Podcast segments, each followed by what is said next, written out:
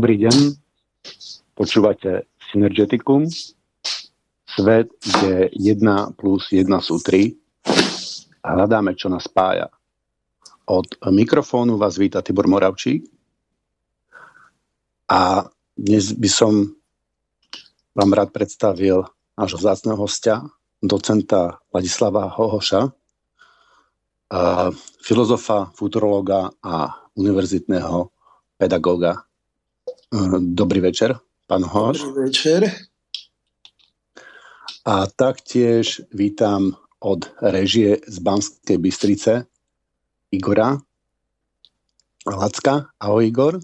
Ahoj Tibor, príjemný dobrý večer, pán docent, aj všetkým, všetkým poslucháčom. Takže téma dnešného, dnešnej relácie Synergeticum je svet podľa neomarxizmu. Um, ale najprv by som poprosil uh, pána docenta ho, že keby sa niečo skrátke povedalo o sebe, aby čo je také najvystižnejšie. Pán Hoš, prosím vás, uh, môžete sa trošku predstaviť poslucháčom? A tak začnem asi tým, že moja pedagogická kariéra bola po 40 rokoch už uzavretá, už som teda, ako sa dneska modne hovorí, emeritný, prakticky od ukončenia filozofickej fakulty, od absolvovania, tak som pôsobil na katedre filozofie a vždy som učil predmety, ktoré sa týkali spoločnosti, spoločenského usporiadania, spoločenského života, politiky. Mohlo to byť pod rôznym názvom. Dnes by sme povedali politická a právna filozofia, v minulosti by sme povedali, dajme tomu, historický materializmus napríklad. Hej. A tak povediať, týmto otázkam sa stále venujem a ide vlastne o to, že tá budúcnosť sa nejako mení a láme ako pod našimi očami. No a teraz čo s tou budúcnosťou? Takže v podstate by sa dalo povedať, že pokojná akademická kariéra, aj keď boli teda niekedy momenty, ktoré veľmi pokojné neboli alebo nie sú. Takže vy ste špecialista na neomarxizmus. Boli ste mi doporučení ako jeden z najväčších špecialistov eh, v oblasti Čech a Slovenska na neomarxizmus. V poslednej dobe sa toho o neomarxizme um, veľmi veľa povráva. A no, keby som to zhrnul, my si, my si vypočujeme tu na jedno, jedno video z YouTube, ktoré to tak, ktoré to tak vystihuje, ale um, že toto, čo sa tu deje a všetko, čo je tu zle, že za to môžu neomarxisti, že oni to tam v Bruseli nejako ovládli. A teraz to tu celé kontrolujú. Vrátili sa marxisti pod nejakou novou maskou nejakým spôsobom tam prevzali moc. Mne to síce není jasné, akým to tie korporácie dovolili. A teraz, že všetko to tu riadia neomarxisti. Takže našim, našim dve základné otázky dnešnej relácie sú, ako by vyzeral ideálny svet podľa neomarxizmu. Povedzme, že odignorujeme nejakú, nejakú prítomnosť a nástroje, ktoré máme a tak ďalej, ale že keby to malo byť podľa neomarxizmu, ako by asi vyzeral ten ideálny svet a potom sa budeme snažiť nejak prísť k tomu, že ako k tomu prísť a že čo preto musíme urobiť, ale z začiatku hlavne, aby sme si definovali aspoň trošku, že čo to ten neomarxizmus je a čo to ten neomarxizmus nie je, lebo sa to tu povráva. Uh, takže Igor, uh, môžem ťa poprosiť, že by si nám pustil na začiatok to video, ten, ten, ten zvuk z toho YouTube videa. Igor, počujeme sa? Áno, počujeme sa. Ja, ja, ja, ja počujem teraz prvý zvuk od teba, Igor. No, ja som si musel odskočiť, lebo som tu mal nejaký technický problém, už som ho vyriešil a e, medzi tým si mi vypadol, takže čo, skús mi povedať, čo sa stalo. Dobre, no um, ja som ťa chcel poprosiť, či by si nám pustil zvuk z toho videa, čo vlastne, že stručný o tom neomarxizmu, aby, aby pán docen Hoš vedel, čo sa tu povráva medzi spodnosťou a vrchnosťou. No ale ty si mi neposlal to video? Ja som ti tam poslal e-mail No, nevadí. Ja to, ja to, skr- ja, ja to zhrniem. Mm-hmm. Uh, pán Hoš, počujeme sa? Počujeme sa. No, ja sa ospravedlňujem uh, poslucháčom za toto nedorozumenie. No, um, skrátke, aby som to povedal, že um, nejakým spôsobom sa nám tu zase dostali marxisti, neomarxisti pod novou pod e, novou rúškou. Sa nám to vkradli do života a chcú to tu, chcú to tu celé zmeniť. A prišli si s nejakými, e, s nejakými teóriami na zničenie európskej kultúry imigrantami a potom s nejakým, s nejakým e, prehnaným, prehnaným od reality utrhnutým feminizmom, nejakým LGBTI a so snahou o zničenie, zničení rodiny a tak ďalej že sa vlastne jedná o nejaké sociálne inžinierstvo, ktoré sa tu zme, snaží zmeniť celý ten svet podľa ich predstavy, aby e, a že vlastne o toto sa tu jedná. Ja som si doteraz myslel, že nám vládnu korporácie, ale stále viacej tu vlastne v tej mase začína prevládať názor, že tí neomarxisti to nejako tu majú. A ja teda, ja v tom nevidím ten link medzi tým marxizmom, čo bola vlastne ideo, učenie hlavne o triednom boji, že toto to, to vlastne s triednym bojom nemá nič spoločné, že sa to tu venuje niečomu inému. Takže prosím vás, povedzte nám, že čo to ten marxizmus vlastne je a hlavne aj čo to nie, aby, aby sme si to ujasnili. Tak najprv jednu zásadnú e, poznámku, toto, ak si existujú rôzne, pravda, nezmyselné, by som povedal, konšpiračné teórie, ale to, že Európsku úniu alebo Brusel ovládli neomarxisti, tak to naozaj som ešte v takejto podobe nepočul. Pokiaľ viem, tak skôr ju ovládajú neoliberáli. A tá ľavica, by som povedal, aj v rámci Európskeho parlamentu je taká tá väčšinová, to znamená tá sociálno-demokratická, nevýrazná, e, nevie sa dôraznejšie vymedziť, aj keď by sa vymedziť mala. Hej. Príkladom je, povedzme, čo sa deje okolo dohody TTIP. Áno. A tam sa vymedzuje potom len tá druhá ľavicová frakcia, teda tá, ktorá je ešte naľavo od sociálnej demokracie. Ale ja som nechcel hovoriť o frakciách Európskeho parlamentu. Sklamem vás v jednej zásadnej veci. Takto, ako to poviete vy, že neomarxizmus, a teraz, aby som ten neomarxizmus charakterizoval, no tak to urobiť jak si nemôžem, pretože ten termín neomarxizmus je veľmi ako problematický. Ono je to totiž takto. Marx a prípadne však potom Engels a nejakí jeho ďalší stupenci alebo oponenti, taký najvýraznejší, pravda, povedzme, bol ešte teda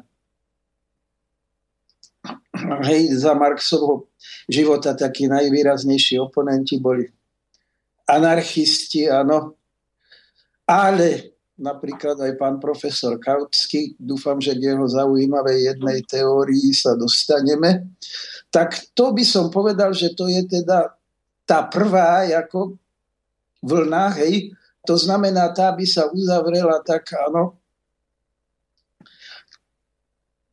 v 20. storočí, hej, Marx zomrel 1883, Engels 1895. No, potom samozrejme sa ten marxizmus ide ako šíri ďalej. Mohli by sme hovoriť o e, leninskej verzii. Niektorí, ktorí sú stále ešte presvedčení o marxizme, leninizme, toto počujú veľmi neradi, ale v podstate prvým revizionistom bol Lenin, keď už by o toto išlo. No a potom je problém, aj ten termín revizionizmus zase, ale je problematický, ale potom by som povedal, že sa nejako ten marxizmus rozvíja ďalej, samozrejme, že sa rôznym spôsobom člení, áno.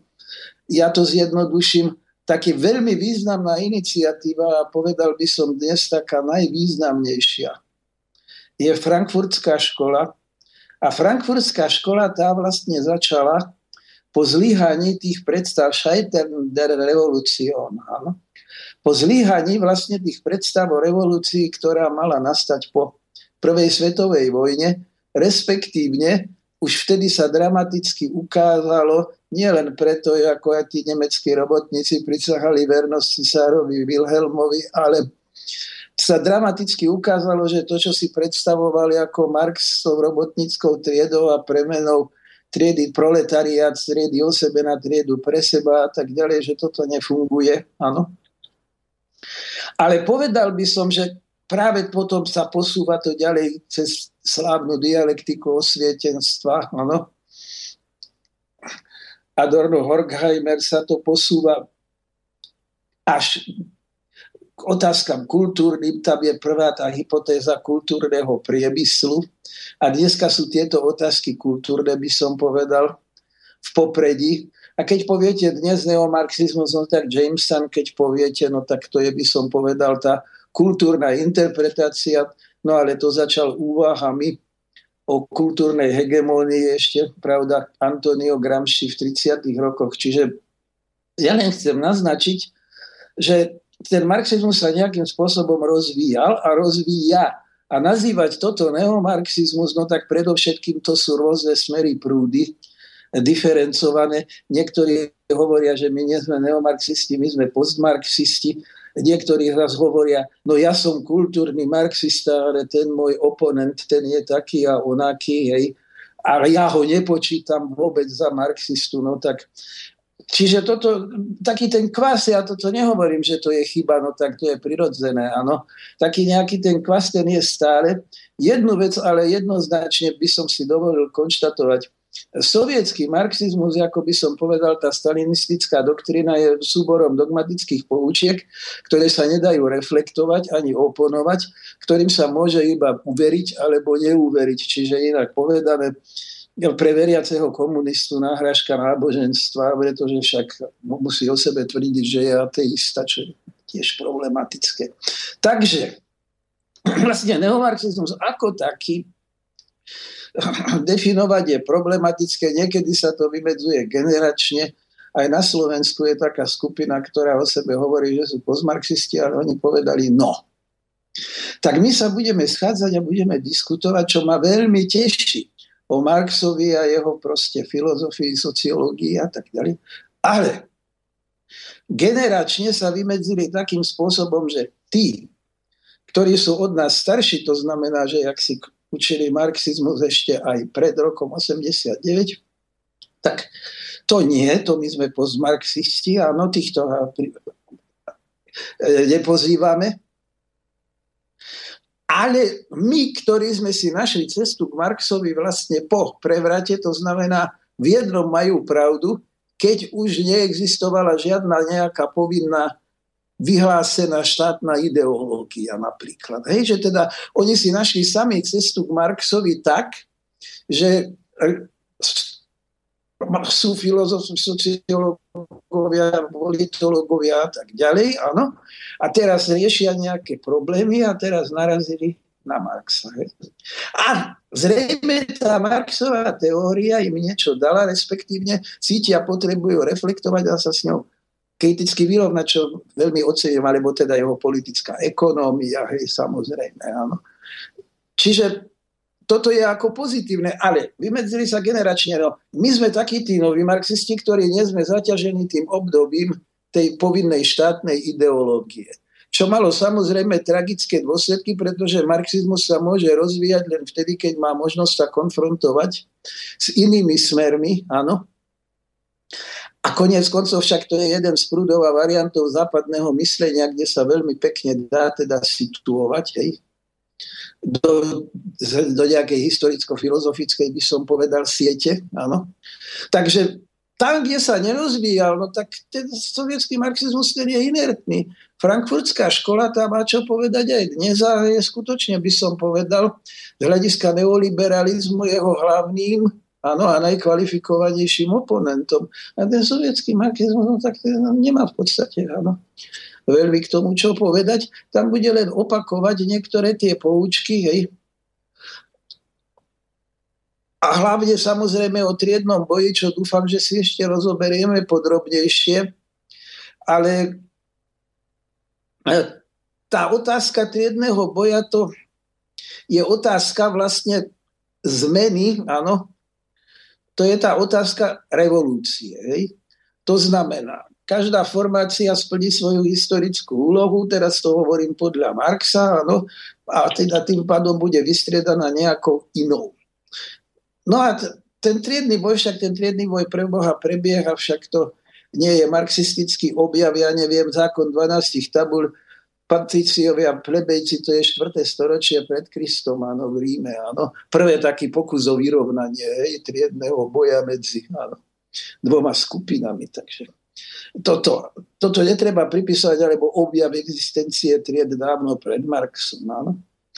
Ale nehovorme neomarxizmus, ale hovorme v podstate, že tak ako sú stupenci, ja neviem, fenomenológie alebo iných smerov, pragmatizmu iných smerov a je dobré, že sú a že sú aj na Slovensku a že pracujú, hej. Tak takí sú, sú aj stupenci, áno, Marxovej filozofie. To by sme mohli povedať, hej, že sú neomarxisti, hej, prijímam tento termín, ako som hovoril, s výhradami.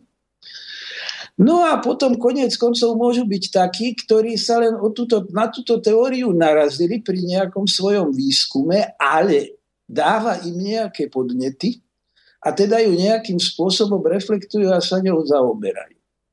A tam sa dostaneme, a verím, že sa dnes dostaneme, povedzme, aj k otázkam civilizačnej analýzy a k otázkam revolúcie. Takže neviem, či som to teraz príliš nezamotal, ale ak ste žiadali takú jednoznačnú definíciu neomarxizmu, tak tu vám neposkytnem. No tu by sme si mohli vypočuť e, od, od e, Viktora Lošťáka, pretože medzičasom mi dorazil ten mail, ktorý, e, ktorom mi Tibor posielal ten súbor a môžem ho, ak Tibor s tým súhlasí, teraz pustiť, pretože je to necelých 5 minút, 4.48 Takže mm, Tibor, nechám na tebe, či ho pustím. Áno, alebo... poprosím ťa, Tibor, bude to zaujímavé.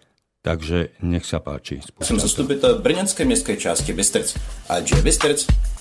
Neomarxismus je slovo, které se v poslední době používá stále častěji. Ne všichni však přesně vědí, co znamená. Dnes vám stručně vysvětlím, co je to neomarxismus. Nejjednodušší bude začít od toho, kdo neomarxisté jsou. Asi znáte stranu zelených. Strana zelených je neomarxistická strana. Někteří z vás znají hnutí Žít Brno. Žít Brno je skupina neomarxistů. Víte, kdo jsou sluníčkáři? Výborně. Sluníčkáři jsou neomarxisté. Neomarxisté jsou havloidi, neomarxisté jsou pravdoláskaři. Matěj Stropnický, předseda strany zelených, je neomarxista. Matěj Holan, vůdce Žít Brno, je neomarxista. Jakub Patočka, Martin Freund, poradce premiéra Otto Novotný, ti všichni jsou neomarxisté. Řada tzv. neziskových organizací je založena a vedena neomarxisty. A tím se dostávám k otázce, čím se takový neomarxisté živí. Neomarxisté, ne všichni jsou vegetariáni, jedí přesně to, co my ostatní. Dokonce si to kupují i za stejné peníze jako vy, tedy za vaše peníze. Hlavním příjmem neomarxistů jsou dotace. Neomarxisté zřizují neziskové organizace, aby získali peníze vás, daňových poplatníků. Protože byste nesouhlasili, aby vaše peníze šly přímo něčemu, co by se jmenovalo spolek neomarxistů, získávají dotace pod záminkou veřejné prospěšnosti. Zřizují sociální centra, autonomní centra, centra ochrany přírody, poradenská centra, spolky propagující feminismus, vegetariánství, ekologismus, udavačství a podobně. Ačkoliv vy i já dobře víme, že nám existence těchto organizací žádný prospěch nepřináší, prostřednictvím dotací je platíme ze svých daní a tím platíme obživu neomarxistů. Nejsou to malé peníze. Jen na Jižní Moravě obdaruje daňový poplatník politické organizace neomarxistů částku přes 100 milionů ročně. To samo o sobě uživí nějaké dvě stovky neomarxistů na plný úvazek, nebo i více, když se trochu uskrovní. Neomarxismus je ideologie. Neomarxisté věří, že společnost by měla řídit elita, což znamená oni sami. Neomarxisté chtějí společnost vést v budoucnosti bez aut, bez obchodů, bez ekonomického růstu, bez prosperity, bez průmyslu a energie, bez podnikání, za to však s neziskovkami a s oceány sojového laté. Neomarxistická budoucnost země obsahuje mnoho feministek, ne však maso ani dovolenou, na kterou si zaletíte letadlem. Neobsahuje žádnou svobodu ani demokracii. Ale to vás nemusí trápit, protože budoucnost země podle neomarxistů neobsahuje ani vás. Tedy v případě, že vy sami nejste neomarxisté. Neomarxisté jsou nevolenou politickou silou. Nevolenou a neodvolatelnou. Budou zde, i když prohrají volby.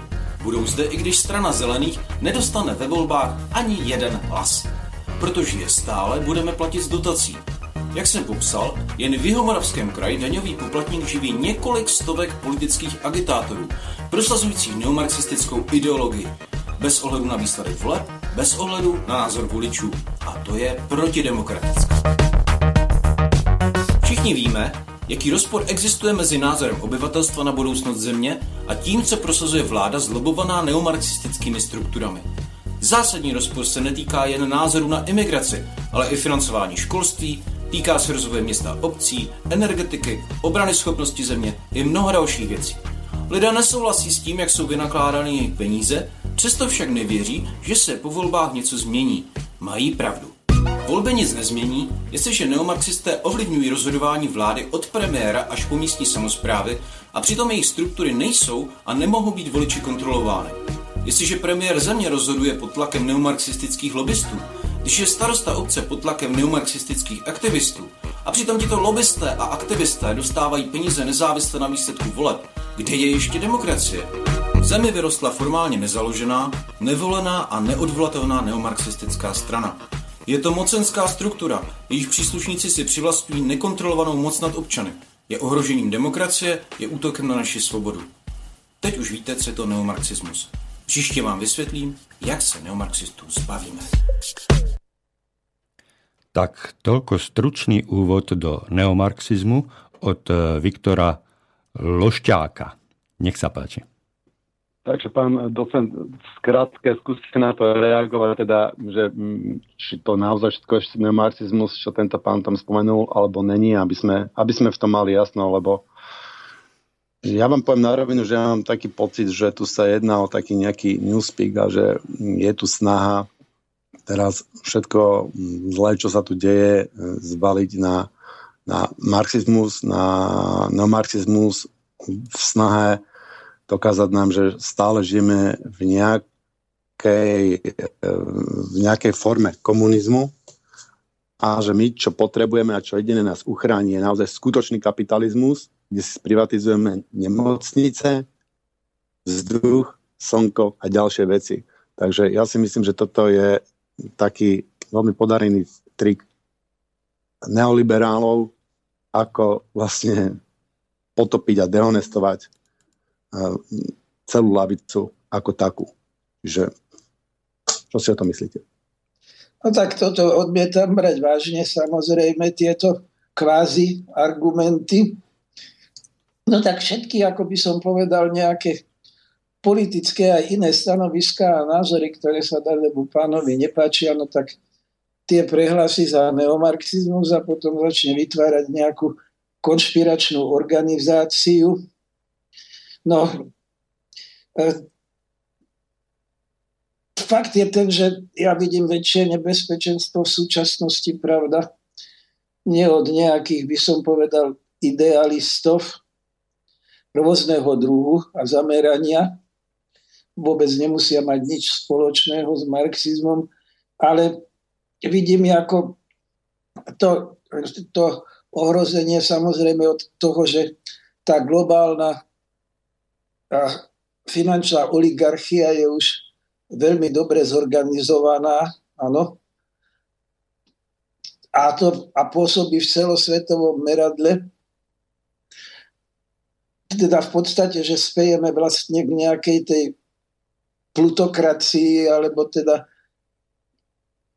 vláde plutokratickej oligarchie, teraz myslím nie len naše malú krajinu, lebo to meradlo našej krajiny je príliš malé. A keď si môžu dovoliť také veci, že jednoducho vyvlastnia celú krajinu, ako napríklad Grécko, no tak potom čo? Áno.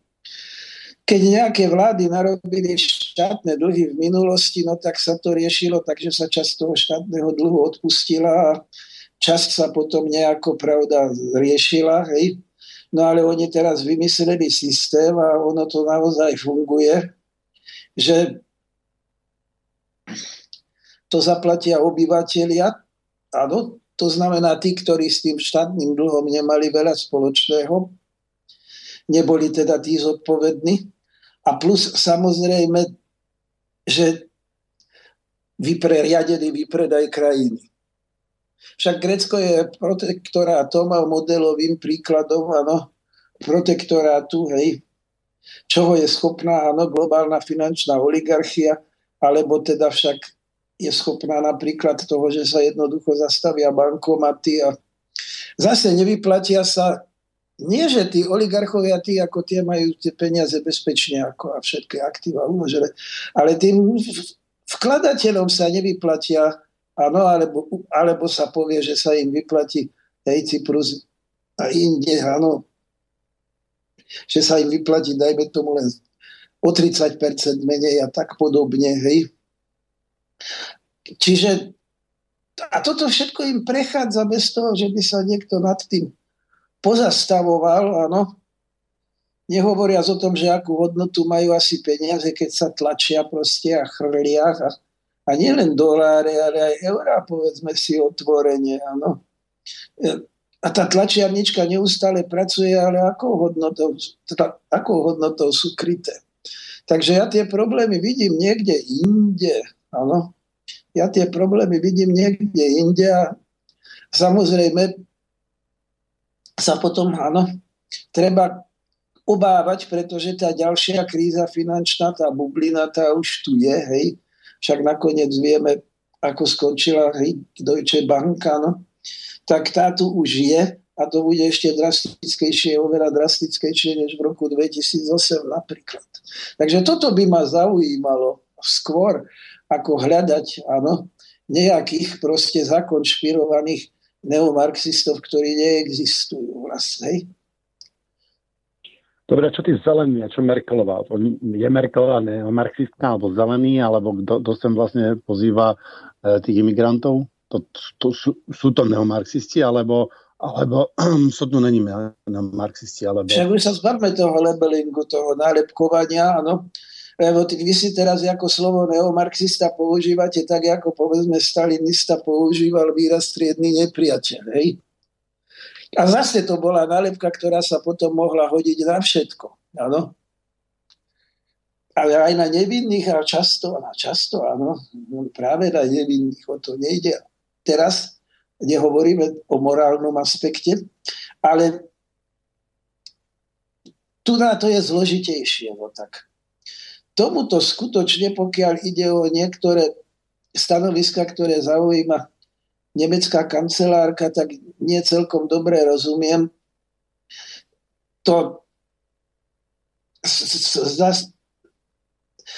ono je pravda, že existuje plán, hej, ten Kudenhofe Kalergy, to není vymyslené, áno, že skutočne, že ako Európa, hej, že musí prijať, áno, lebo že starne a tak ďalej a z ekonomických dôvodov väčší počet migrantov a že tým sa dosiahne potom tá homogenizácia. Áno.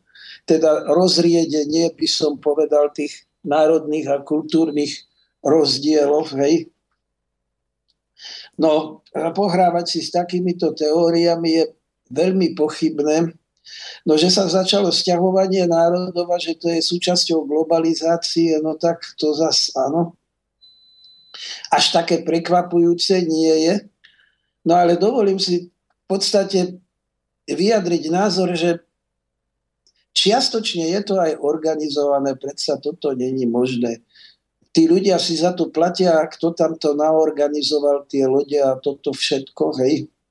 A povedzme, áno, tie jednotlivé prúdy, hej. Nehovorím, že je veľa nešťastných ľudí, ktorí si myslia, že inde, áno, nenájdu, hej. A napríklad, čo majú robiť, áno, tam, keď Západ skvelým spôsobom vybombardoval ich krajinu. Tak, ale že toto je čiastočne aj organizované a že sa to čiastočne používa hej, a že existuje aj niečo ako migračná zbraň. Alebo takto, že sú rôzne spôsoby vedenia vojny, hej, aj rôznymi teda asymetrickými prostriedkami a že toto je jeden z tých asymetrických prostriedkov, áno, vedenia vojny napríklad, keď chcem dosiahnuť niekde nejakú destabilizáciu alebo sprostredkovanie nejaké iné svoje politické ciele. Čiže ja neverím, že to všetko prebehlo len spontánne. Čiastočne spontánne, ale toto to je všetko zložitejšie a je to oveľa komplikovanejšie, alebo si zoberme aj boj proti islamskému štátu, tak tam sa bojuje, áno. Lenže a každý bojuje proti tomu svojmu nepriateľovi, niekto proti Kurdom napríklad a nie proti islamskému štátu a tak, áno. A vlastne je to úplne teda netransparentné, áno. A navyše islamský štát ako taký neexistuje, keď už o to ide a to, je, to by bolo treba označiť nejako inak. To, čo sa tam deje. Takže skutočne sú to veľmi, tak by som povedal, komplikované súvislosti a teraz niekto príde a ukáže prstom a povie, že tu sa pohybujú nejakí tajomní neomarxisti, áno, ktorí to vlastne všetko zaranžovali. No ja takisto, pravda, nebudem hovoriť, že to sú slobodomurári, lebo aj taká verzia existuje. Počul s tou jednodolárovou bankovkou, hej, že tým emblémom, áno, tým okom, áno. Tak ani toto nebudem hovoriť. Len prosím pekne, už sa zbavme toho nálepkovania. No nemôže to byť v záujme, mm, v záujme kapitálu, by som povedal v záujme oligarchie, korporácie, alebo nazvime to ako, akokoľvek. Celá, celá tá destabilizácia. No môže, môže. Ja vedel by som si to predstaviť, ale by som povedal, že používanie takýchto metód je príliš riskantné, pretože nemajú žiadne záruky, že tým dosiahnu tie ciele, ktoré tým sledujú. Naopak, sa im to môže veľmi ľahko vymknúť z rúk. Takže, ale áno, nevylučujem, že by to tak snáď, hej, v zámeroch niektorých by som povedal tých globálnych gladiátorov mohlo byť. No, lebo ja vám poviem skrátke, jak, jak, jak to vnímam, potom by som rád počul váš názor na to, že pokiaľ oligarchi alebo kapitalisti, tí ľudia, ktorí si zarábajú proste vďaka vlastným výrobných prostriedkov, zeme, pôdy a tak ďalej, tak e, keď sa schyluje k tomu, že by mali prísť o moc, že jak napríklad sa e, tu pred e, druhou svetovou vojnou rozširoval komunizmus, ktorý by naozaj siahol na ich, na ich postavenie, na ich majetok, tak vyprodukujú, vyprodukujú nejakú protisilu, vyprodukujú, vyprodukujú fašizmus, takisto ako postavili, postavili Hitlera, postavili Mussoliniho, aby zastavili, aby vytvorili kontrasilu proti, proti komunizmu, aby sa tie dve sily rozbili, čo ich vlastne, čo ich vlastne zachránilo. To isté môžeme vidieť na Ukrajine. Tí oligarchovia si tam tých eh, pravicových radikálov chovali, vyslovene si ich chovali, ich sponzorovali, sponzorovali výcviky a tak ďalej, si chovali pre ten moment, keby mala prísť naozaj sná, naozaj sná naozaj revolúcia, tak vtedy e, ja som mal informácie o tom, že na tej Ukrajine ľudia chceli znárodniť oligarchov majetok, že týmto začal vlastne celý Majdan, respektíve Majdanom to len e, redirectli na, na národnostný problém. Čiže keď sa im naozaj im horí pod zadkom, tak vtedy prídu s nejakým národnostným problémom alebo s rasovým problémom. A keďže tento tu nejak nebol nejaký očividný alebo dostatočný, tak ho, ho treba priniesť, poukázať na ňo a vytvoriť problém. Ja to teda vnímam, že toto miešanie e, národov, čo tu dneska je zjavne organizované niekým, že je to zámerom oligarchie, korporácií, ktorí nám sem chcú vtiahnuť chaos, lebo ľudia sa začínajú zobúdzať a ľudia začínajú požadovať priamu demokraciu, čo by v konečnom dôsledku bol koniec ich parazitovania. No, v tomto by som s vami súhlasil s tými záverečnými tézami. Totiž inak pokiaľ ide o varovanie pred týmto chaosom a migráciou, tak veľmi zaujímavé materiály som našiel na českej sekcii Vatikánskeho rozhlasu, čiže to znamená, že si to reflektujú a uvedomujú aj cirkevné kruhy, aspoň niektoré, lebo na tej slovenskej tam ako nebolo nič o tom. No, ale samozrejme, ako náhle lebo demokracia je odtiaľ potiaľ. Áno, pokiaľ funguje. Na to existuje aj správa trilaterálnej komisie a to sa dá doložiť. Hej. A keď by malo dôjsť k ohrozeniu áno, moci, hej, veľkoburžoázie, no tak, jak ste to presne povedali, no tak si vybrala, áno, istého pána, hej, pôvodným menom Šikl Gruber, áno, ktorý hej, to zariadí. Áno, že potom im prerastol cez hlavu je nejaká iná otázka. Takže skutočne tam potom nastupuje áno, nie nejaký nebezpečný neomarxista, alebo ľavica, tá ľavica bude okamžite potlačená, aj tá fiktívna, aj tá skutočná, hej.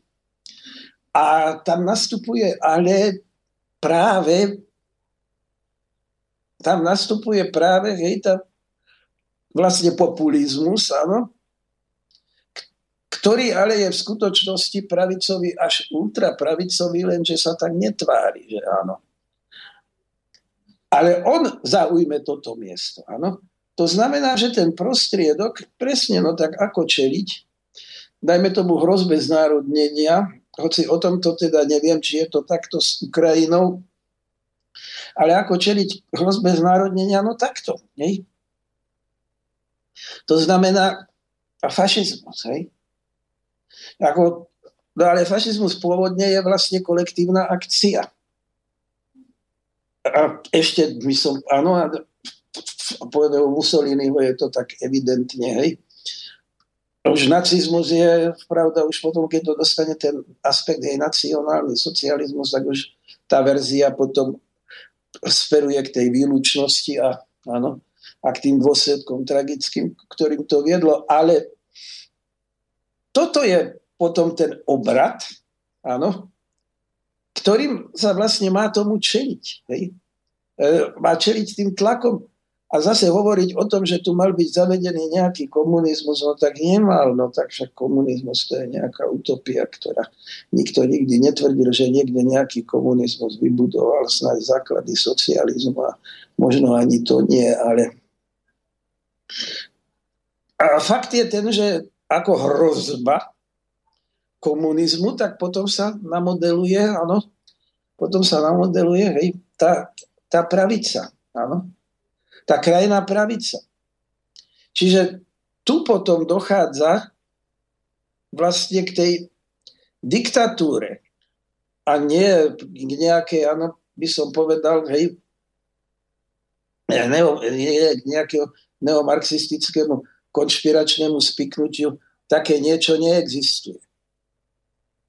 No ale ste potom nastolili ďalšiu veľmi zaujímavú vec, ste spomenuli tú priamu demokraciu, tak áno, naozaj ja som tu už naznačil, že tak nejak tých anarchistov nezavrhujem a už vôbec nie tak, ako ich zavrhoval Marx, hoci Marx na to mal dobré dôvody, lebo si myslel, že tá revolúcia čoskoro vypukne a tým pádom tí anarchisti z jeho hľadiska ohrozovali teda tú revolúciu, ktorú on tak skvele naplánoval a ktorú mal proletariat len uskutočniť. Hej?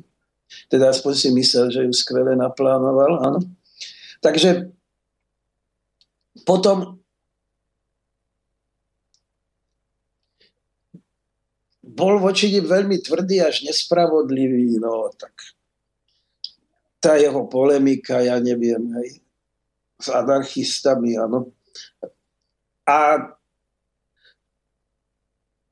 dnes by sme by mohli mohol dať za pravdu, lebo keď hovoríme ako priama demokracia, alebo ja by som ešte povedal samozpráva. Áno? samozpráva vo veciach verejných, pretože ten neoliberalizmus depolitizoval, ale teraz by som povedal, aj keď tie spontánne rôzne hnutia od arabskej jary až po Occupy boli neúspešné, ale tematizovali tú otázku, že repolitizácie, e, teda chceme sa sami zastupovať, vyslovili nedôveru politickým elitám, áno, a chceme sami proste, aby náš hlas bolo počuť, hej. Takže tu máme uh, opäť nejaký tlak, áno, a tento tlak už potom ale nedôveruje tak nejakým tým byrokratickým štruktúram, ako si Max Weber predstavoval, že proste tá byrokracia tak či onak to musí ovládnuť, pretože vedecko-technická racionalita sa bez byrokracie nezaobíde. No a tu nám vidíme, že v podstate ide o to, že ľudia nie, že tí byrokrati namiesto nás, ani nie teda samozrejme nejaká Leninová revolučná avantgarda, hej, z ktorej sa potom vytvorila nomenklatúra, ale že oni sami, áno, No a to sú tie potom rôzne názory, áno, tých anarchistov, hej. Počnú z... Áno, predstavami, hej, že ako ľudia sami, hej, a si budú nejakým spôsobom, áno, nejaké od hromaždení pracujúcich cez ekonomickú demokraciu, potom ako, áno, tým rôznym politickým, hej, že rôznym spôsobom, áno, združovania, hej, veľmi široký aspekt. Ono, keď tí anarchisti hovoria, že štát zanikne, no tak v tej podobe byrokratickej asi zanikne. Ale teraz ide o to, ako teda tá budúca samozpráva by mala fungovať. Čiže ja by som už anarchistov nepovažoval za stupencov bezvládia, ale anarchistov by som považoval ako za stúpencov samozprávy. A zámerne poviem samozprávy, nepoviem demokracie, lebo samozrejme je to aj prehlbenie demokracie, lenže aj tá demokracia, demokracia môže byť parlamentná, môže byť priama, hej, môže byť iná, áno. Takže to je také zložitejšie, hej. A myslím si, že aj tá formálna, áno, parlamentná demokracia, že nejakým spôsobom sa bude ďalej vyvíjať a že bude tiež prekonaná tými novými samozprávnymi formami, kto, ak by sa ich podarilo etablovať. Ja to vidím takto, že tí anarchisti, že dnes už by ich nebolo treba nadávať, ale naopak, dobre, tak nech vymýšľajú rôzne varianty samozprávy, participácie a podobne. A čím viac bude tých variantov, áno, tak tým lepšie. Lenže som sa asi veľmi vzdialil od tej vašej pôvodnej nie, nie, nie, ako to, to spolu, spolu súvisí, takže viac mi súhlasíte s tým, že tá spoločnosť speje k tej, e, k tej tvorbe tej samozprávy a začína sa nejakým spôsobom prebudzať, že tu vyslovene hrozí, e, hrozí tej oligarchii e, vznik tej samozprávy. No kiež by prebudzať sa prebudza, ako som hovoril, zatiaľ tie hnutia boli všetky potlačené. Ale fakt je ten, že si uvedomme, áno, že technické prostriedky, ktoré v súčasnosti sú k dispozícii na kontrolu, by som povedal, jednotlivca, alebo teda to panoptikum betamoho, áno, že jednotlivec si myslí, že je pod dozorom aj hej, aj keď náhodou pod dozorom nie je, áno, lebo ten dozor je samozrejme selektívny, ale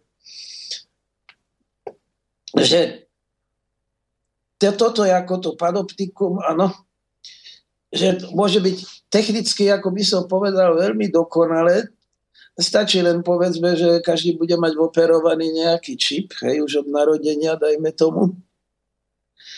A to sa Orwellovi ani nesnívalo, keď písal 1984, tak tam spomína ešte len televízne obrazovky, že áno, by sme povedali, že to je technicky áno, dosť ako primitívne, hej, že tie kontroly uh, áno, tá kontrola jednotlivca môže, hej, nehovoriac o tom, že je možné tých jednotlivcov aj na diaľku manipulovať a na diaľku ovládať a tak podobne.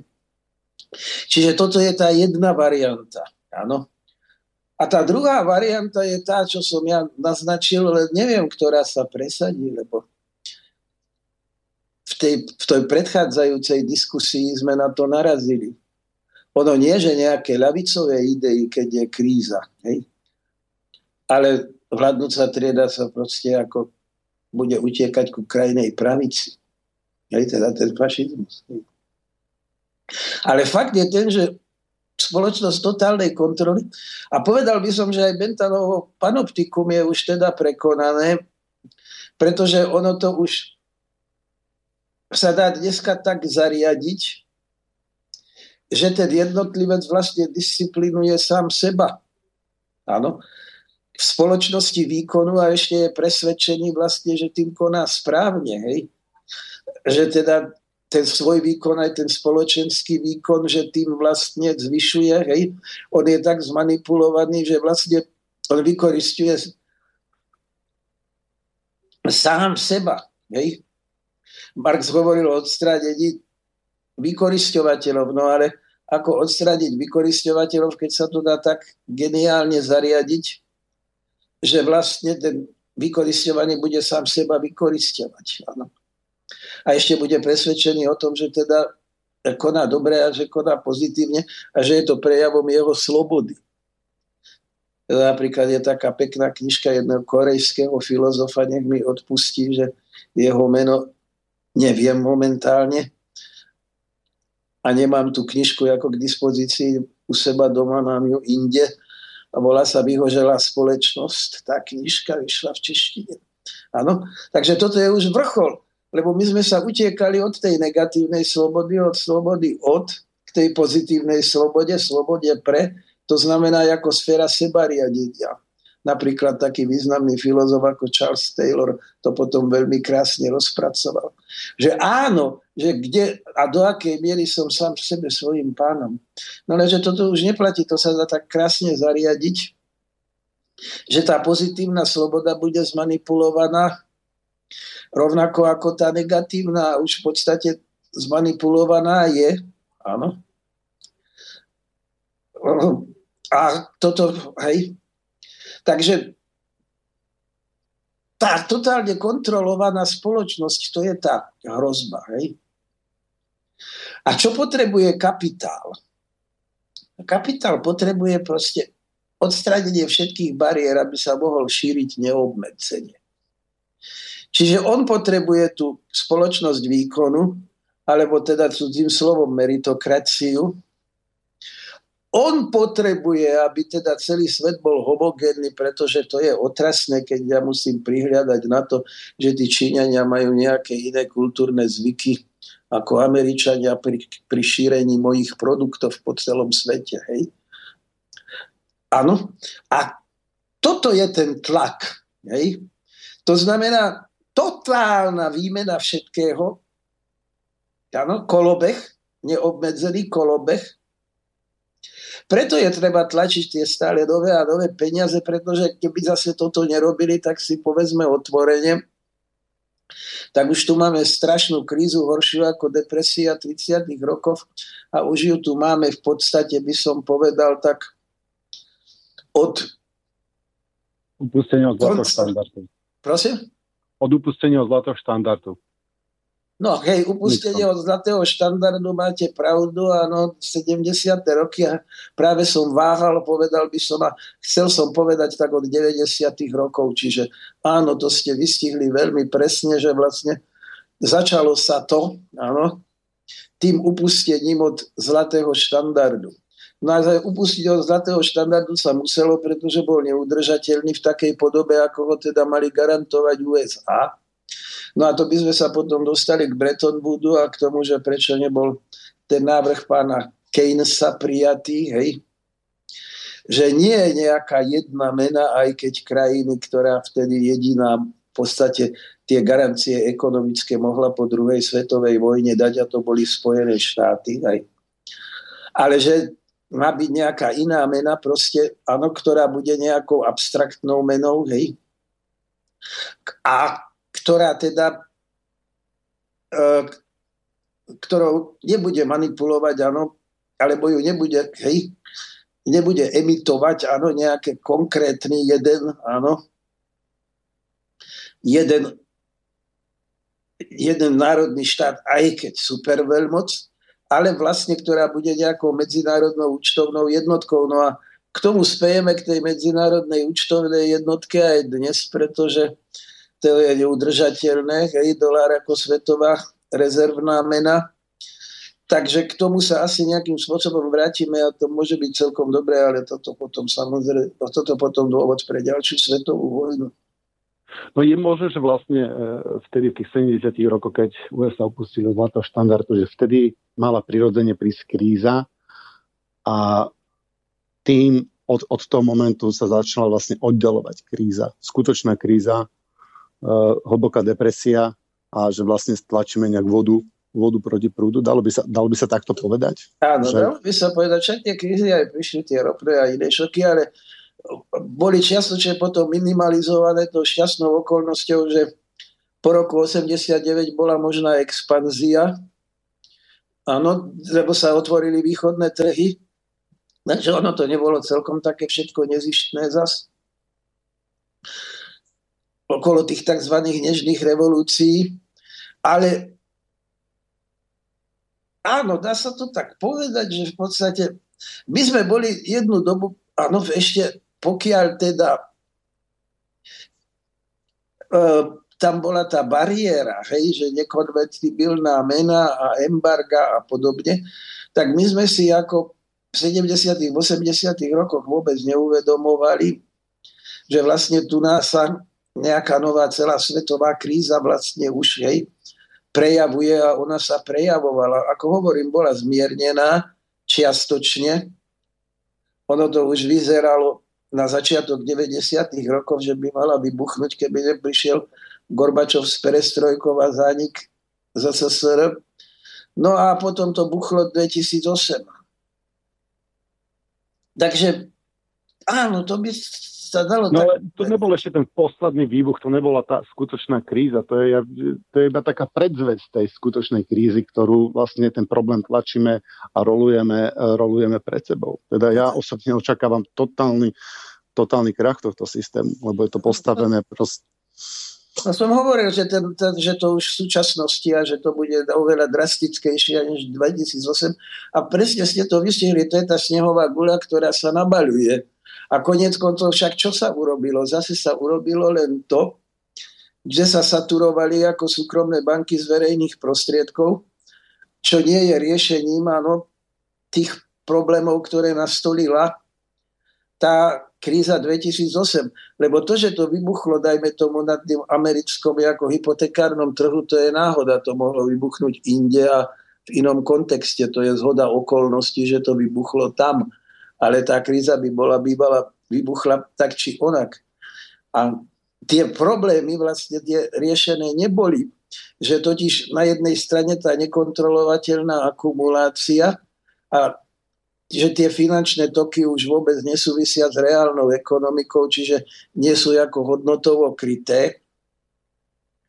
No a potom, áno, ono sa dá do nekonečna zarábať, ako by som povedal, na finančných transakciách, rôznych variantoch finančných transakcií, áno, opcie na opcie a ja neviem čo všetko, odborník by musel teraz prísť financ a toto je ako deriváty sa to volá, pokiaľ viem napríklad, hej, a vysvetliť toto. Ale uh, horšie je, ani nie je to, že sa dá takto zbohatnúť budiš. Hej? Ale horšie je, že títo novozbohatlíci potom môžu tieto peniaze ako investovať do reálnej ekonomiky a tým rozvracať vlastne tú reálnu ekonomiku. Áno? Pretože on si za to môže reálne hodnoty kúpiť. Za tie peniaze, ktoré vlastne žiadnu hodnotu nemajú, pretože ich získal finančnými špekuláciami, pretože jeho počítač je o jednu milisekundu rýchlejší áno, pri uzatváraní kontraktov, ktoré sa uzatvárajú medzi svetovými burzami automaticky napríklad. No aká ako hodnota z tohoto, hej, počínania, áno, vzýšla. To je ešte oveľa šialenejšie počínanie, ako povedzme rímska aristokracia, keď už ako Rím ovládali barbaria, ktorá ešte stále skupovala ako e, nehnuteľnosti, no pretože nemohli robiť nič iné. Tak ako dnes nemôže kapitalizmus robiť nič iné, iba akumulovať. A keby neakumuloval, no tak zanikne, áno, a respektívne sa rozpadne, áno, respektívne vybuchne proste nejaký sociálny výbuch extrémny, áno. Takže toto je, áno.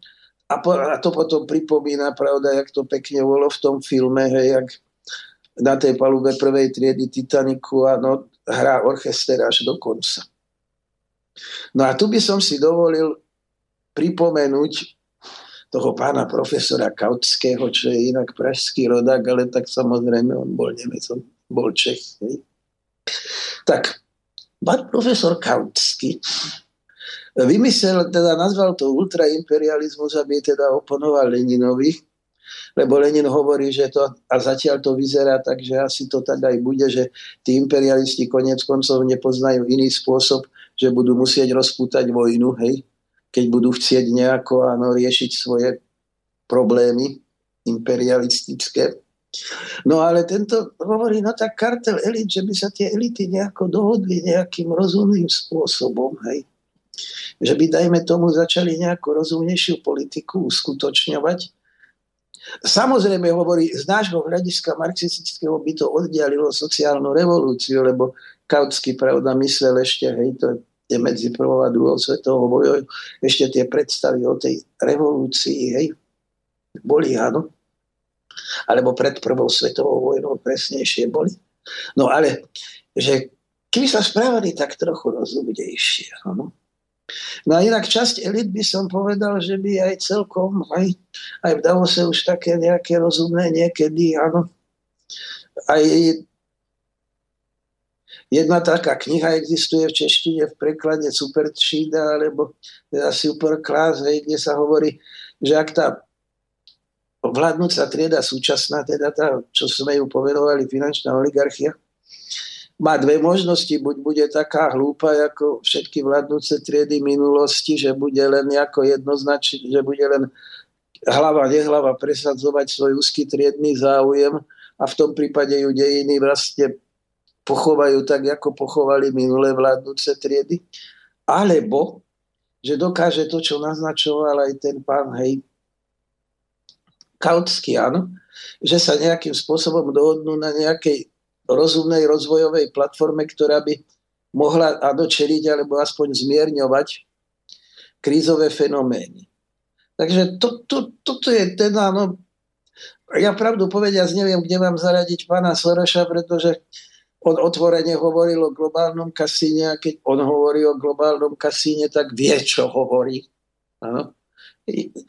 A na druhej strane má, má pravda reformné návrhy, zásadné, teda by som povedal, že áno, no tak čítala si Kautského. No a, ale na druhej strane zase tie jeho niektoré v podstate teraz politické výpady, no tak to skutočne neviem zaradiť. Alebo teda je už situácia natoľko komplikovaná, že vlastne sa ani jednoznačne takto schematicky, preto som proti labelingu, tie postoje zaraďovať nedajú.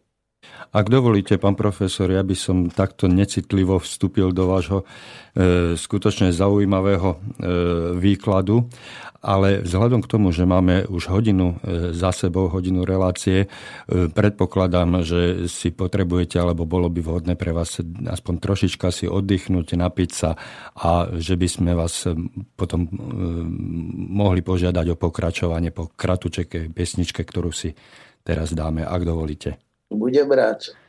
Tak, nech sa páči. Oddychujte.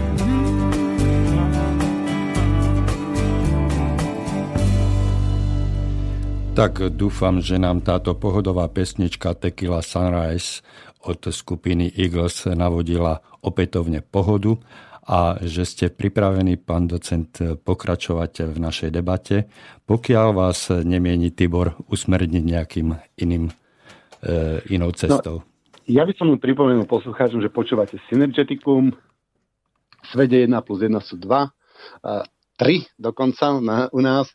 Um, pri, uh, od mikrofónu uh, počujete Tibora Moravčíka. Dnes máme tému Svet podľa neomarxizmu. Um, našim hosťom je docen Ladislav Hohoš. Ja skúsim skrátke zhrnúť nejak čo, takú, takú nosnú ideu toho posledného uh, príspevku pána docenta. A to bolo, že um, vzniká tu hnutie, ktoré pravdepodobne povedie k samozpráve, nie k priamej demokracii, ale samozpráve.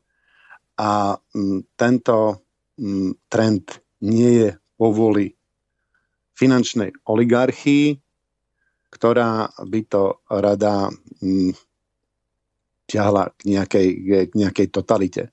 Čiže je tu vlastne boj medzi slobodou a, a totalitou. Dobre tomu chápem? No, zjednodušene povedané. Áno. Zjednodušene k tomu povedané. Ja by, som sa, ja by som sa tu ešte vrátil k tej myšlienke, vy ste to spomenuli, to Kalergieho plán. A ja by som sa spýtal, že uh, najprv však pripomením poslucháčom, že vlastne čo to ten Kalergieho plán je. Takže človek v budúcnosti bude zmiešanej rasy, rasy a triedy dneška postupne zmiznú kvôli eliminácii miesta, času a predsudkov.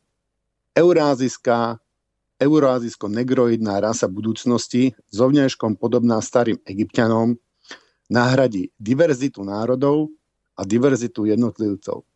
Namiesto zničenia európskeho judaizmu Európa proti svojej vôli skultivovala, vzdelala týchto ľudí, vedúc ich do ich budúceho stavu ako vedúceho národa prostredníctvom tohto umelého evolučného procesu.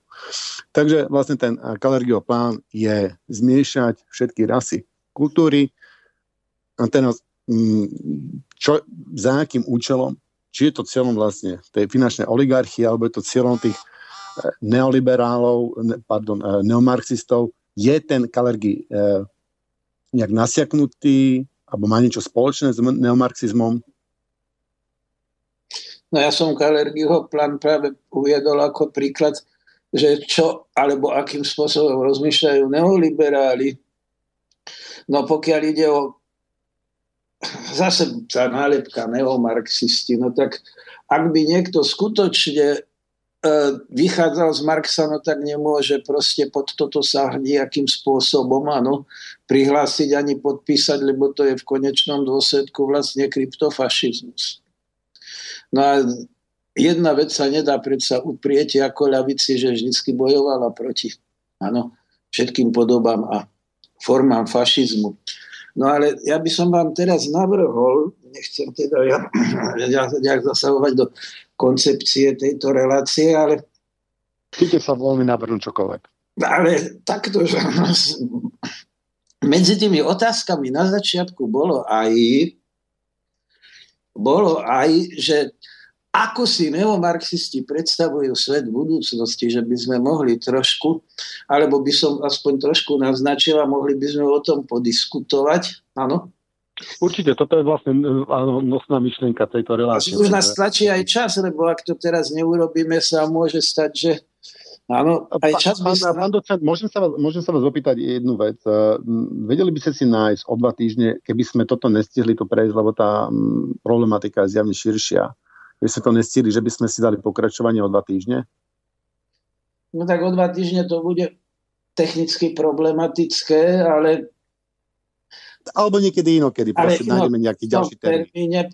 Pretože sa budem nachádzať na liečení, ale v inom termíne si myslím, že si určite nájdeme čas a samozrejme, ak bude záujem, uvidíme aj zo strany teda poslucháčov, respektívne však túto reláciu nerobíme preto, len aby sme si my tu na nejako príjemne podebatovali a vyjasnili svoje názory my dvaja, ale robíme to, by som povedal, pre verejnosť.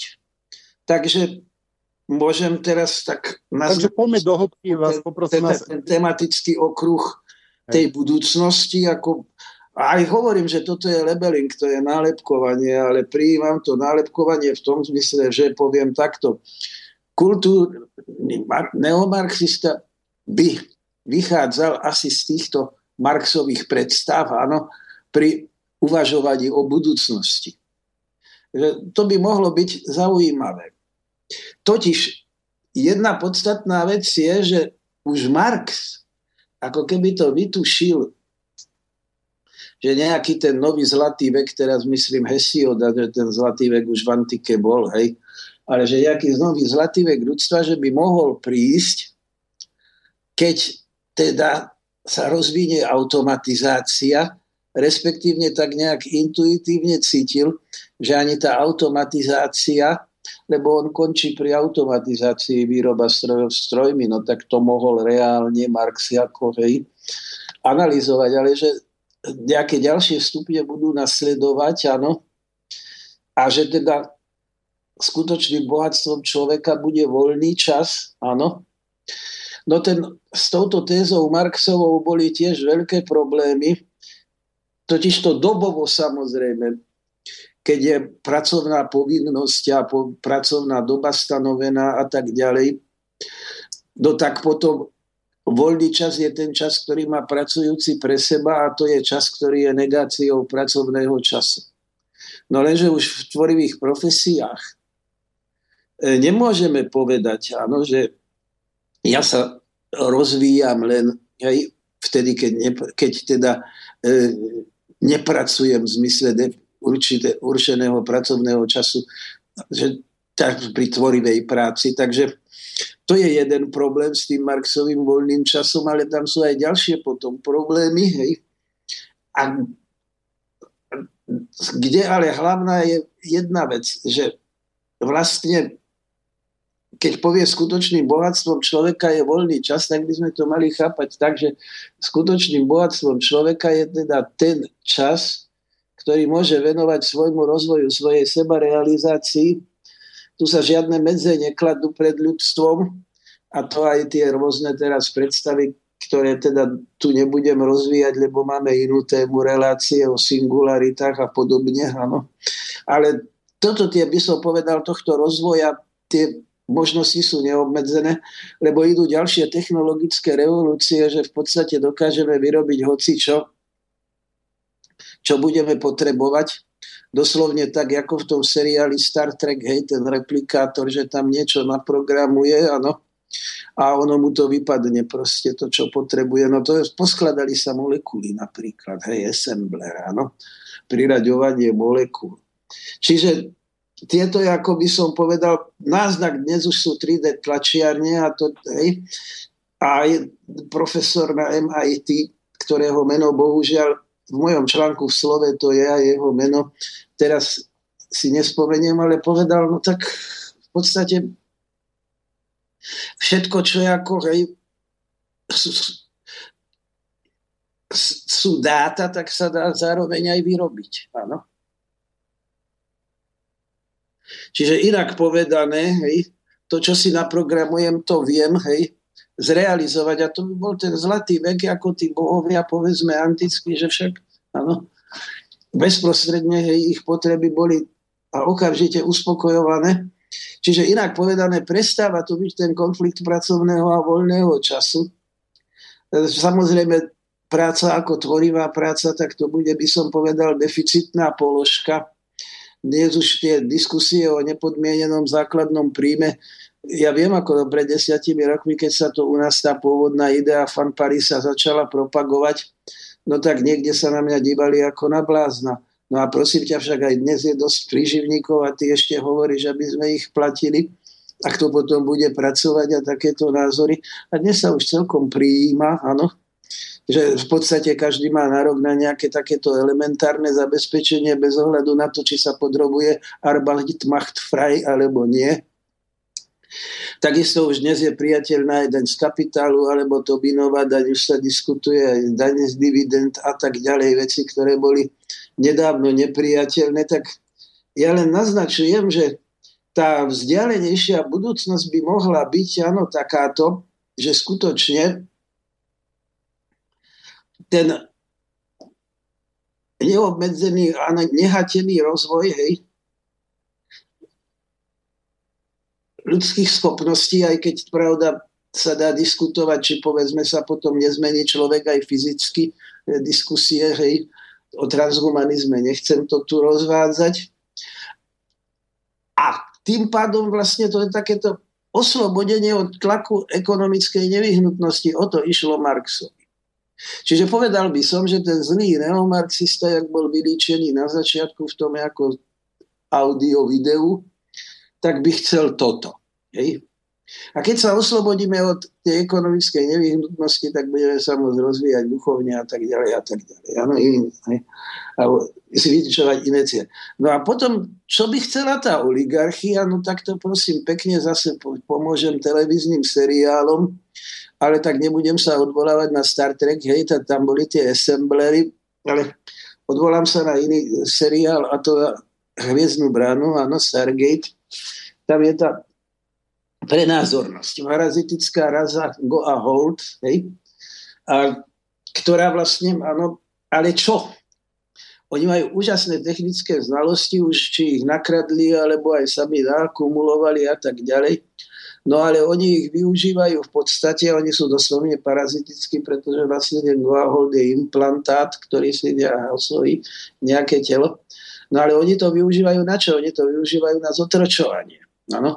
A pritom tu, tie, tu tie úžasné technológie samozrejme nie, že by tie, tie, tie, tie nedovolia proste, áno, aby sa šírili, alebo aby ich mohol využívať niekto iný a snažia sa v podstate ovládnuť iné svety, alebo teda iné, ako by som povedal, tam civilizácie, ktoré tiež sú technologicky vyspelé, aby oni boli jediní vládcovia vesmíru a jediní tie technologické výdobytky proste mohli využívať, hej, parazitickým spôsobom a tých, ako by som povedal, na nižšom technologickom stupni, tak tých držia v rôznych podobách, áno, v rôznych podobách otroctva. pokiaľ ich potrebujú, no keď ich nepotrebujú, tak treba jednoducho vypáliť celú planétu a basta. Hej. Takže aj teraz je tá otázka, že ako si to teda tá vládnúca trieda predstavuje, alebo tá budúca, ktorá sa dnes formuje. No tak či, sa, či sú presvedčení o tom, že sa im podarí vytvoriť nejaké enklávy, povedzme, ja neviem, nejaká tá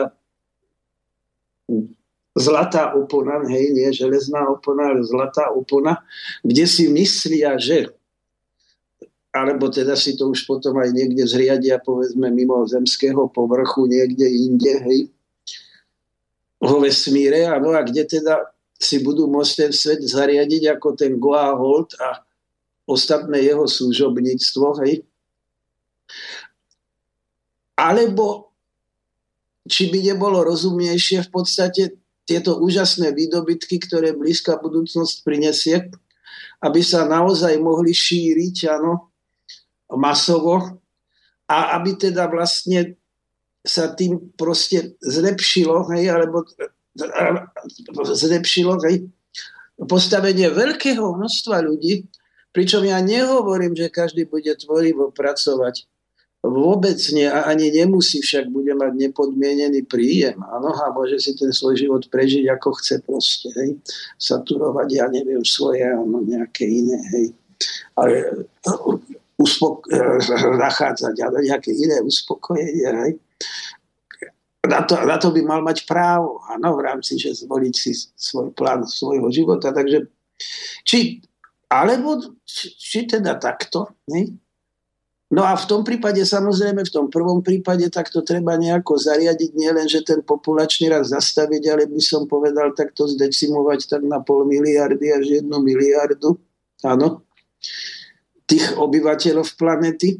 No ale ak by sme išli týmto spôsobom, ak by sme videli, povedzme, že aj vesmír je nekonečný, tak si myslím, že nekonečné sú aj ciele a vlastne to, čo by človek mohol usilovať, áno, alebo teda v tom svojom duchovom, kultúrnom a inom rozvoji, keď už teda tou ekonomickou nevyhnutnosťou bezprostredne tlačený nebude a prídu iné úlohy, iné problémy, iné spôsoby poznania, ktoré si dnes možno nevieme ani predstaviť. Takže on by ten zlý neomarxista takto trošku predsa, len by som povedal, uvažoval aj utopicky, pretože my sa musíme dívať aj do tej vzdialenejšej budúcnosti.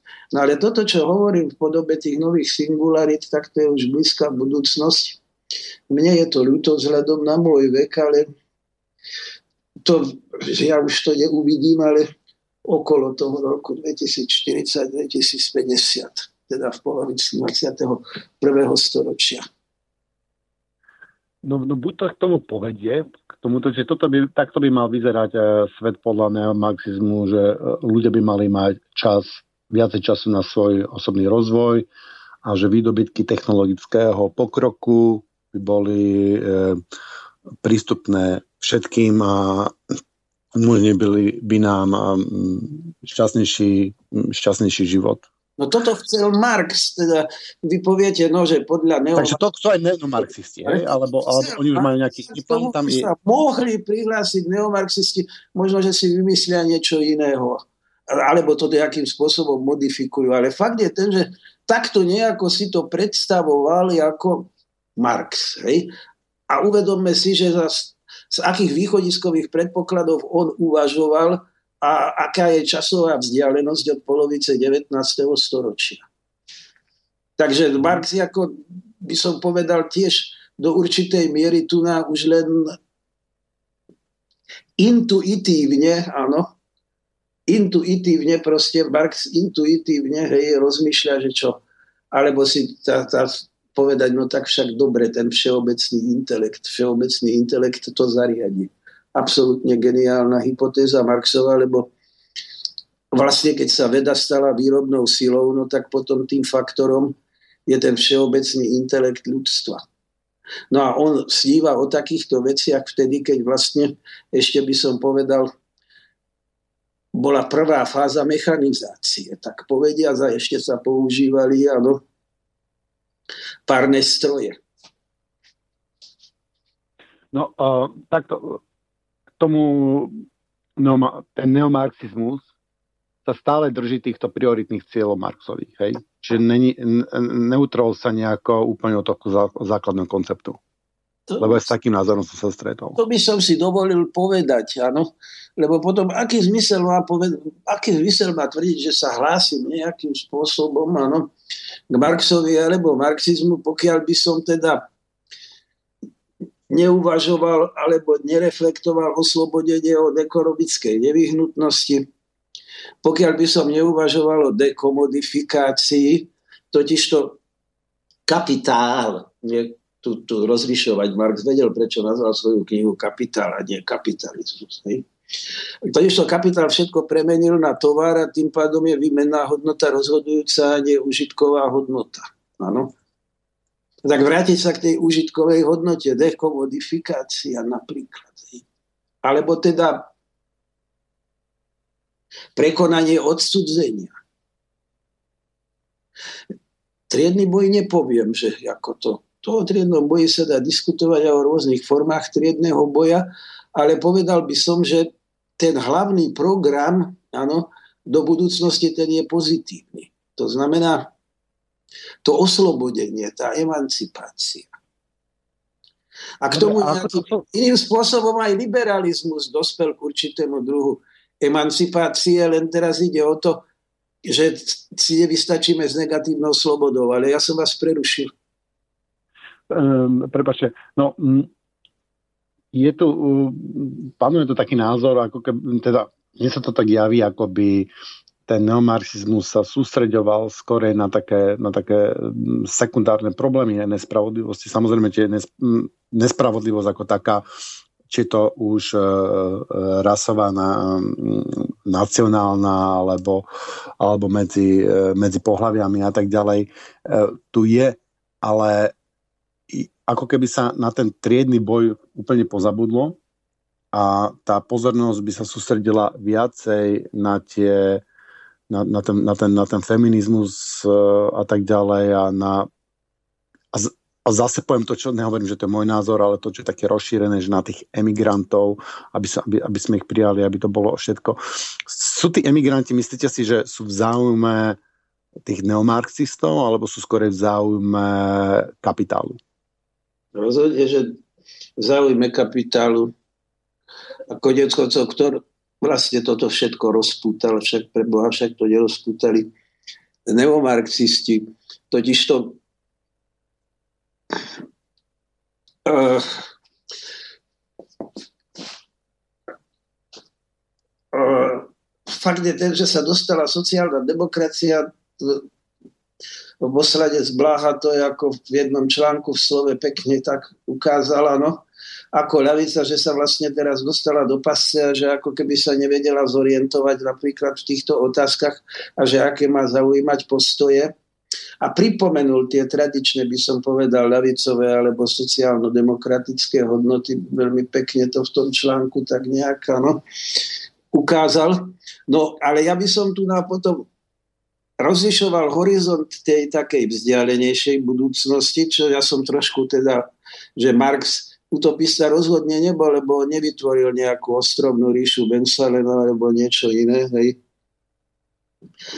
kde by, áno, a teraz detailne popísal, ako to tam funguje, ale odlen naznačil, že prvý problém je zbaviť sa ekonomickej nevyhnutnosti a keď sa tohto zbavíme, tak potom môžeme teda sa o ďalších sférach slobody uvažovať. Áno? Teda tam, kde je cieľom Pensa Marxovým, nebol triedny boj No triedny boj proste videl, áno, ako boj medzi proletariátom a buržoáziou v dobe, v ktorej žil a vo vzťahu k revolúcii, ktorú si predstavoval, že čo skoro, áno, niekedy na začiatku 20. storočia, že nastane. Takže to je jedna vec, to je potom by som povedal vzdialenejší horizont. A pokiaľ je to bližší horizont, no tak to je ľavicová politika, áno, časový. No ale myslím, že to nie je predmetom našej dnešnej debaty, že hovoriť o ľavicovej politike a tam potom zase môže byť viacero variantov. Ja som naznačil, že sú dve teda frakcie v Európskom parlamente, jedna viac, jedna menej ľavicová, to znamená ľavý stred, sociálna demokracia a potom tie strany, ktoré sú viac ako naľavo od stredu. Vrátanie komunistických, ale viete, to takto už dneska, to už je len názov, keď už by o to išlo niektorých strán. No, vy hovoríte, že to nie je o triednom boji, ale ako sa oslobodíme, keď nie je triednym bojom? Ja si, ja si neviem predstaviť, vy hovoríte o nepodmienenom príjme. Ja si dneska neviem predstaviť, že dnešná oligarchia, korporácie, kapitál, že by sa vzdal svojho, svojich, svojich príjmov, zaslúžených príjmov a aby podporil nejaký, nejaký skutočne nepodmienný príjem, ktorý by umožnil ľuďom nejaké základné prežitie. Veď my tu, vidíme tu od 89. práve opačný trend, že tá, e, tá podpora tohto rozvoja je, je stále ukrajované, ukrajované, ukrajované a že to smeruje presne opačným smerom ako k tomu nepodmienenému príjmu. Takže Marx to chcel riešiť triedným bojom a ja, vy si myslíte, že oni sa nejako, nejako spamätajú? Vy ste tu spomenuli, e, spomenuli že uh, oni chcú spraviť nejaký kartel elít a že... Nie, že chcú spraviť, že pán profesor Kautsky si to tak krásne vymyslel. Hej, no a m, ako k tomu dospäť, keď nie triedným bojom, lebo ja ten triedny boj vnímam naskrz e, celej našej, celej našej civilizácie, odkedy sme upustili od kmeňového spolužitia, tak je to, mm, je to kvázi triedny boj. Takže ten, keď ten triedny boj, ten neomarxizmus alebo, alebo vy nejako mm, nie že odmietate, ale na neho nepoukazujete. Podľa mňa je to stále o triednom boji, alebo nie? No aj, ale máte pravdu, v podstate len to treba. A ja som to možno trošku zamotal, takže sa to pokúsim ešte rozmotať. A toto je aj veľký pravda, problém, ktorý aj s svojim priateľom vediem vlastne, hej, diskusiu filozofickú. Totiž to, ako som už naznačil, z hľadiska tých ako nejakých dlhodobých, hej, keď už by sme trošku tak aj utopicky uvažovali v nejakom tom horizonte, áno, že aké možnosti emancipácie sa načrtávajú, no tak samozrejme to tam potom predpokladá prekonanie rozdelenia spoločnosti na triedy a rozdelenie spoločnosti na triedy je možné prekonať vtedy, keď už nebude tlak ekonomickej nevyhnutnosti. To je prvá podmienka. Lebo pokiaľ je tlak ekonomickej nevyhnutnosti, tak sa spoločnosť musela rozdeliť na triedy a keby sa nerozdelila, tak by nebola vôbec duchovná kultúra možná napríklad. Pri veľmi obmedzenom stupni rozvoja výrobných síl, napríklad. Áno. Takže toto je otázka potom. No a otázka, čo s tým triedným bojom dnes, to ste chceli naznačiť. No. Alebo prečo ja som tak povedal, no ale ten koncept triedného boja nejak zvlášť forsírovať nebudem. Nie, že by ten triedny boj neexistoval. No on existuje. Problém je v tom, že tá oligarchia, tá už by som povedal, že tu Marxovú definíciu, alebo používajú teda americkí kritickí autory TCC termín, hej, Transnational Capitalist Class, áno, takže tá už v zmysle tej Marxovej definície ako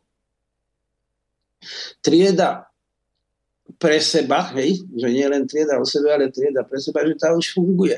Tá si už zariaduje tie globálne inštitúcie tak, aby jej vyhovovali, áno, v tom samovražednom proste pokračovaní v ekonomickom raste, pretože ten nie je možné, aby expandoval, to je neudržateľné, tak jak sa to, áno, alebo exp, exponenciálne sa rozvíjal, tak jak sa to, áno, aj, aj, aj tie limity sú a nielen ekologické, aj iné. Hej. Takže toto je jedna vec, áno, že to je no áno, samovražený nejaký trend, hej. No alebo potom a všetky prekažky odstráňme. Všetky prekažky odstráňme. Áno. Čo nám budú prijímať nejaké zákony na ochranu životného prostredia, nech nám zaplatia odškodné a ušli zisk. A tak ďalej. Áno. To je jedna vec, no ale tak toto je šialenstvo, hej, to proste, no. Keď sa to domyslí, tak tá civilizácia by veľmi zle skončila, keby sa toto podarilo. Alebo potom je tá možnosť, hej, čiastočne pristúpiť a keď ste hovorili na ten nepodmienený základný príjem, tak časť buržoázie je taká osvietenejšia a nielen vo Švajčiarsku na to aj pristupuje. A konec koncov tu je aj ten klasický, by som povedal, keynesiánsky mechanizmus, lebo však ja keď chcem alebo potrebujem, áno, aby bola nejaká spotreba, hej, tak respektívne, aby som mohol udržiavať ekonomický rast, tak potrebujem mať spotrebiteľov, ktorí, môžu, ktorí sú čiastočne solventní, áno, aby mohli kupovať tie produkty. Takže to už dnes ako nie je takto vyhrotené s tým základným príjmom, ale je tu ale teraz ide o to, že tá druhá tá prevažná väčšina spoločnosti. Áno? Lebo však tá oligarchia, no tak dá sa povedať, áno, že dve tretiny svetového bohatstva vlastní nejakých 100 rodín, alebo tak nejak, áno. Tak tá prevažná väčšina spoločnosti to nie je to, čo si predstavoval ten Marx, že, že ten proletariat uvedomelý, áno, trieda pre seba, ktorý bude tý, no, by som povedal, ako kvintesenciou a žalobou tej nespravodlivosti a zároveň ale aj tým nástrojom alebo tým subjektom, teda si tá buržoázia ako hrob a tak ďalej, tým cez ten produkt. To nenastalo. To znamená, to nie je nejaká homogénna trieda. Tá sa používajú rôzne výrazy, to sa dá hovoriť, že to sú marginalizovaní, prekarizovaní, že to sú takí a onakí a, a sú tam veľmi rôzni. Je rozdiel medzi prekarizovaným, čiastočne zamestnaným, nezamestnaným a bezdomovcom napríklad. Hej. A tak ďalej, a tak ďalej. Ale toto sú proste, by som povedala, no alebo dokonca priamo novodobým otrokom. Ale, to, ale táto obrovská väčšina, táto masa tá je veľmi, veľmi zložito proste diferencovaná, stratifikovaná, áno. To nie je taký ten transparentný triedný konflikt dvoch tried. V tom klasickom videní, medzi ktorými je potom ten antagonistický rozpor a ten sa môže riešiť revolúciou, pričom revolúcia, keďže ide o antagonizmus, tak znamená, že jeden z protikladov musí byť zničený. No. no. Tak to bohužiaľ nefunguje. A teraz, pravda, sa dochádza k nejakej transformácii alebo k transformačným zmenám spoločenským, ktoré ťažko teraz odhadnúť, respektíve ten ďalší výbuch krízy, aké si vynúti. Ale je to proste, ale je to teda, áno, Dalo by sa povedať tak, že to sú tí zneuznaní, áno, veľmi pracuje kritická teória s kategóriou uznania. A teraz sú tí zneuznaní, ktorým sa upiera uznanie. Hej? Už nehovoríme, že pauperizovaní, hovoríme, že zneuznaní. Áno, teda nie zbedačovaní, ale zneuznaní. Takže toto je ako konglomerát a dnes už tam patrí aj stredná trieda predsa, aj tá je prekarizovaná, alebo teda priamo teda likvidovaná zo svojho postavenia. Takže vládí tam, pravda, prevažná väčšina populácie hej, krajín tretieho sveta, kto, kde je teda nie je splnená tá elementárna podmienka, áno, že sú v pásme chudoby, že nemajú tých 1 dolár na živobytie. Hej. Takže toto ale nie je žiadne hej, také, že by sa dalo povedať a teraz tu sa ten triedny boj bude týmto spôsobom riešiť. Samozrejme, že je to aj triedny konflikt. A transformácia zase je oveľa zložitejšia záležitosť, kde vystupujú protikladné záujmy a nedá sa to jednoducho identifikovať ako boj dvoch tried, hoci hovorím, že záujmy globálnej finančnej oligarchie aj v tom, čo presadzuje, sa dajú ako identifikovať pomerne presne. No ale našťastie to má teraz tá ako oligarchia skomplikované tým, že už sa definitívne presadil multipolárny svet, on už reálne funguje. Bez ohľadu na ambície USA, ktorí to dlho odmietali, áno, aj sa tomu bránia, ale už je, už je multipolárny svet, čiže tých mocenských centier bude viac, áno. A nebudú všetky tie mocenské centra len v službách, áno, tej plutokratickej oligarchie a bude sa, a bude sa musieť nejakým spôsobom to potom vyvažovať áno, medzi tými globálnymi gladiátormi, čiže to je doba veľmi neistá, veľmi riskantná, hej, veľmi konfliktná, zástupné vojny, rozkuskovaná vojna, krásne povedal pápež František, sa vedú áno, a budú viesť, ale to, niečo by sa z toho, ja to poviem teraz takto, malo utriasť. Je to nekvalifikovaný výraz, by som povedal, hej, ľudový, ale niečo by sa z toho malo utriasť, áno. To znamená, že asi to nedvojde k takej nejakej svetovláde tej plutokratickej oligarchie, ale že ten svet sa vlastne bude ako štiepiť a bude sa ako tie celky budú menšie, áno, rozmanitejšie, hej, aj spoločenským usporiadaním, áno. Ale zároveň budú nejaké, ja odhadujem tak povedzme, štyri bloky, hej, na tých globálnych gladiátorov. Áno? A tí sa budú musieť nejakým spôsobom dohodnúť a budú musieť nejakým spôsobom vyvažovať. Čiže to už nebude ako ten koncert národov, ako po Viedenskom kongrese, ale koncert globálnych gladiátorov. A pri tej nesmiernej rozmanitosti, že tak povediať, tá rozdrobenosť môže byť ako povedzme tých rôznych kultúrnych, etnických a iných jednotiek, tak ako boli dajme pre Európu stredoveké kniežatstva kedysi. No. Ich stopy ešte možno by sa dali aj dnes. Ale to som si zase zafantazíroval, len aby som ukázal, že tie varianty budúcnosti, že sú viaceré, že proste týmto sme možno mali začať. To sme mali povedať na začiatku a sme nepovedali že najväčšia demagogia a najväčší podvod, ano, ktorý sa dopustil neoliberalizmus, je tá slávna téza baronky Tečerovej nie inej alternatívy, alebo there is no alternative. Ano, tak toto. Hej, tým sme mali začať.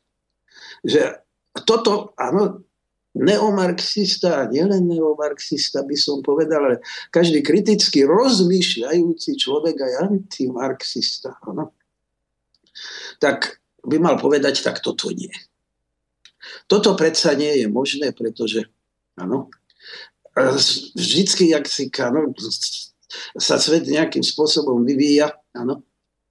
A keď ja toto poviem, no tak to znamená, som rezignoval na to, aby som rozmýšľal, že tá spoločnosť môže byť aj lepšia, alebo takto, že, by som, že som rezignoval vôbec na nejakú zodpovednosť za vývoj spoločnosti, lebo však keď nie alternatívy, no tak čo? Tak, tak nie alternatívy, áno.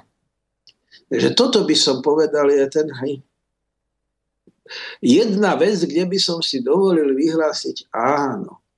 A príjmem tú nálepku, že dobre, áno.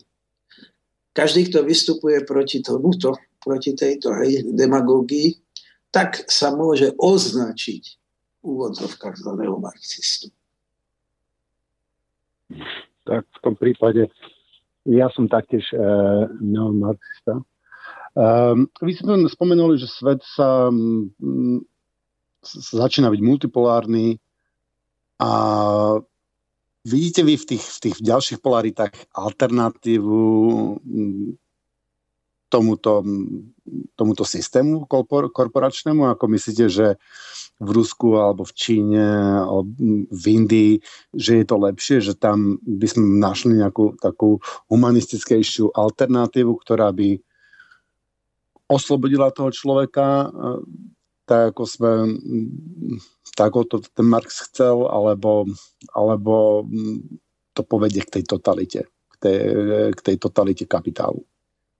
To, som sa vás práve chcel spýtať, lebo ste to už niekoľkokrát použili, že povedie to k totalite, tak takú totalitu máte na mysli, čiže totalitu kapitálu. Áno? Hej, hej, totalitu kapitálu. No alebo to, čo ja nazývam plutokratickou oligarchiou, čiže to dobre, aby sme si rozumeli. No ale toto mi dávate asi najťažšiu otázku z celej ako dnešnej nášho rozhovoru. No, začnem Čínou. Nedávno som počúval ako prejav, veľmi zaujímavý, čínskeho, tiež takto cez internet, čínskeho prezidenta, ktorý veľmi krásne vysvetľoval ten čínsky nový normál, alebo teda, že čo už teda pred rokom šokovali v Davose, a uvychytili sa tie finančné elity západné za hlavu. Však tí Číňania majú pravdu však ten exponenciálny rast nemôže pokračovať. Hej? Len oni si to už uvedomili a my ešte nie. Teda veľmi krásne toto vysvetľoval a že prečo je potrebná ďalšia transformácia a ako Čína bude postupovať, aby zabezpečila stabilitu, vrátanie stability ako pre, podnikať, pre podnikanie a podnikateľov, aby boj proti korupcii pre Čínu veľmi problematická záležitosť, alebo ďalšia záležitosť, totálna devastácia životného prostredia, teraz s tým idú niečo robiť, hej, lebo ten šialený rast, áno, toto bolo jeho efektom. No ale jednoznačne potom on povedal, že my áno, áno a my vytvárame tu na podmienky a my tu vytvárame a my áno a Čína sa pripravuje aj na úlohu globálneho investora, hej, čo už dneska je vidieť, áno. Ale my, to, čo my budujeme, že my budujeme socializmus so špecifickými čínskymi črtami distinktív. A pod tými ako distinktív rozumel predovšetkým, že prihliadame aj na sociálnu spravodlivosť. Áno. Rusko, verím, že sa nájde, do Rusko má od toho Petrava problém, hej, ja by som povedal, zaostalosti tej občiny, toto nemám čas rozvíjať. Kto chce, tak nech si potom to pozrie ako na internete, niekde, čo to tá občina, alebo čo sa myslí tou občinou. No, totiž to George Friedman, hej, ten analytik, ktorý si myslí, že tretiu svetovú vojnu Američania vyhrajú a jeho knihu si môže každý prečítať, pretože je aj v Slovenčine preložená, áno. Tak hovorí, no tak áno, no tak Putin, tak Putin začal presadzovať národné záujmy. Rusko si ale na to nemá, pretože ak sme ho už raz uzbrojili, áno, tak to urobíme pokojne znovu, pretože ak on bude chcieť znovu vyzbrojovať a bude chcieť ako mať váhu ako v medzinárodnom kontexte, no tak ho znovu pritlačíme ekonomicky, sankcie a tak ďalej a uzbrojíme a Rusko sa rozpadne rovnako ako sovietský zväz, jednoduchá logika, ktorá mu zatiaľ nevychádza a vieme, aký je výsledok teraz ruských volieb. Čiže tu len naznačujem, že Rusko ale musí túto jednu slabinu svoju samozrejme odstrániť a to je tá zaostalosť v technológiách, lebo aj keď majú tú špičku a to majú, áno, by som povedal, tej vojenských hej, technológií, tak zaostalosť technologickú, hej, od čas Petra Veľkého, áno, lebo aby teda ho nemohli akože uzbrojiť alebo akože pritlačiť ekonomicky, no tak to znamená, že musí mať teda silnejšiu ekonomiku a musí mať samozrejme špičkový, áno, špičkové proste musí mať špičkové teda odvetvia, ktoré sú schopné v celosvetovom meradle konkurencie. No a v tomto, áno, zaostáva s výnimkou toho jedného, pravda, toho vojenského priemyslu.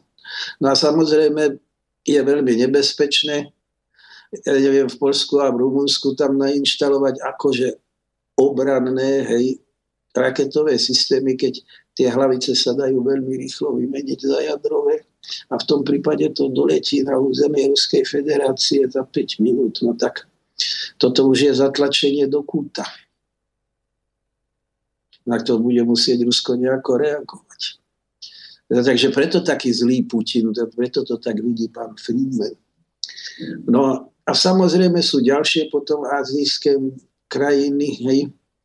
Treba spomenúť samozrejme Japonsko, vy ste spomenuli Indiu. India je zase teda, by som povedal, problém zložitejší, ale nebude však len jedna podoba, jedna forma, hej, civilizačno-kultúrneho rozvoja, a ešte ich bude oveľa viac a bude to ešte oveľa rozmanitejšie, by som povedal, pokiaľ nejaká vojna to nezrovná na nejaké ruiny, hej, kde potom by už bol ako ten zná, na to sa používa fráza návrat do barbarstva. Takže ja to vidím asi takto, že skutočne, že Áno, a stala sa ale jedna podstatná vec. Zdrojom vlastne modernity bol západ. Hej? Keď vezmete osvietenstvo, to je jasné a aj technologická prevaha. No ale dnes sa nám ukazuje, že ak máme zvládnuť tie civilizačné problémy, no a predsa som sa dostal k tej civilizačnej analýze, čo je disciplína, ktorú sa snažím rozvíjať, tak už nie, to je, nie je celkom len filozofická disciplína. Hej. Tak, že potrebujeme ale tých, tie iné civilizácie a ich kultúrne bohatstvo, alebo tak povediať ich ako skúsenosti využiť. Hej. Vzťah, ja neviem, amerických indiánov a prírodných národov ako k prírode, hej. alebo proste e, úžasné výdobytky čínskej kultúry, že tá západná dialektika s tým hegelianským nepretržitým bojom, áno, tak sa ukazuje, že to je tiež jednostranná predstava a že proste môžu byť oveľa sofistikovanejšie formy transformácií. A iné a iné a iné a že vlastne skutočne potrebujeme to celosvetové ako kultúrne dedičstvo. Západ ako keby sa do určitej miery naozaj dostal do toho Untergang.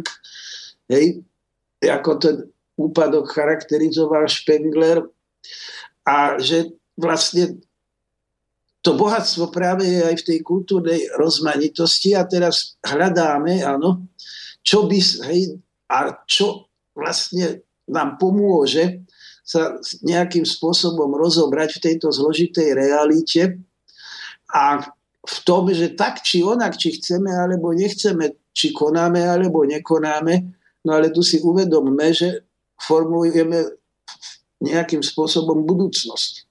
Hej? Čiže ak, a teraz je už jedna vec, že ja si poviem, no tak ja, čo tam po budúcnosti, ja, hej, a uvažujem len tu a teraz, ano, carpe diem, alebo si uvedomujem túto zodpovednosť a snažím sa ju reflektovať a v tom druhom prípade hovorím, že tá kultúrna rozmanitosť je šťastím a je vlastne aj bohatstvom ľudstva, áno. Takže tá budúca súťaž by som povedal, áno, medzi jednotlivými ako kultúrnymi okruhmi, rasami a tak ďalej, to vôbec nemusí byť ako zrážka civilizácií podľa Huntingtona, ale tá súťaž práve môže vlastne byť týmto druhom hľadania, by som povedal, tých ako optimálnych riešení. To Arnold Toynbee vo svojej teórii civilizácie pekne ako tie modely, hej, challenge a response, hej, výzva a odpoveď, že prináša ako život, áno, nejakú výzvu, alebo dejiny, už spomenujte si to, ako chcete, No a tá civilizácia hľadá odpoveď a pokiaľ je schopná ešte odpoveď nájsť, no tak napreduje. Keď už nie je schopná odpovede hľadať a nachádzať, tak už petrifikuje, potom zaniká, ale vzniká nejaká iná civilizácia. Len sa postarajme, aby sme si to nezničili, tú planetu, takže už iné civilizácie nevzniknú.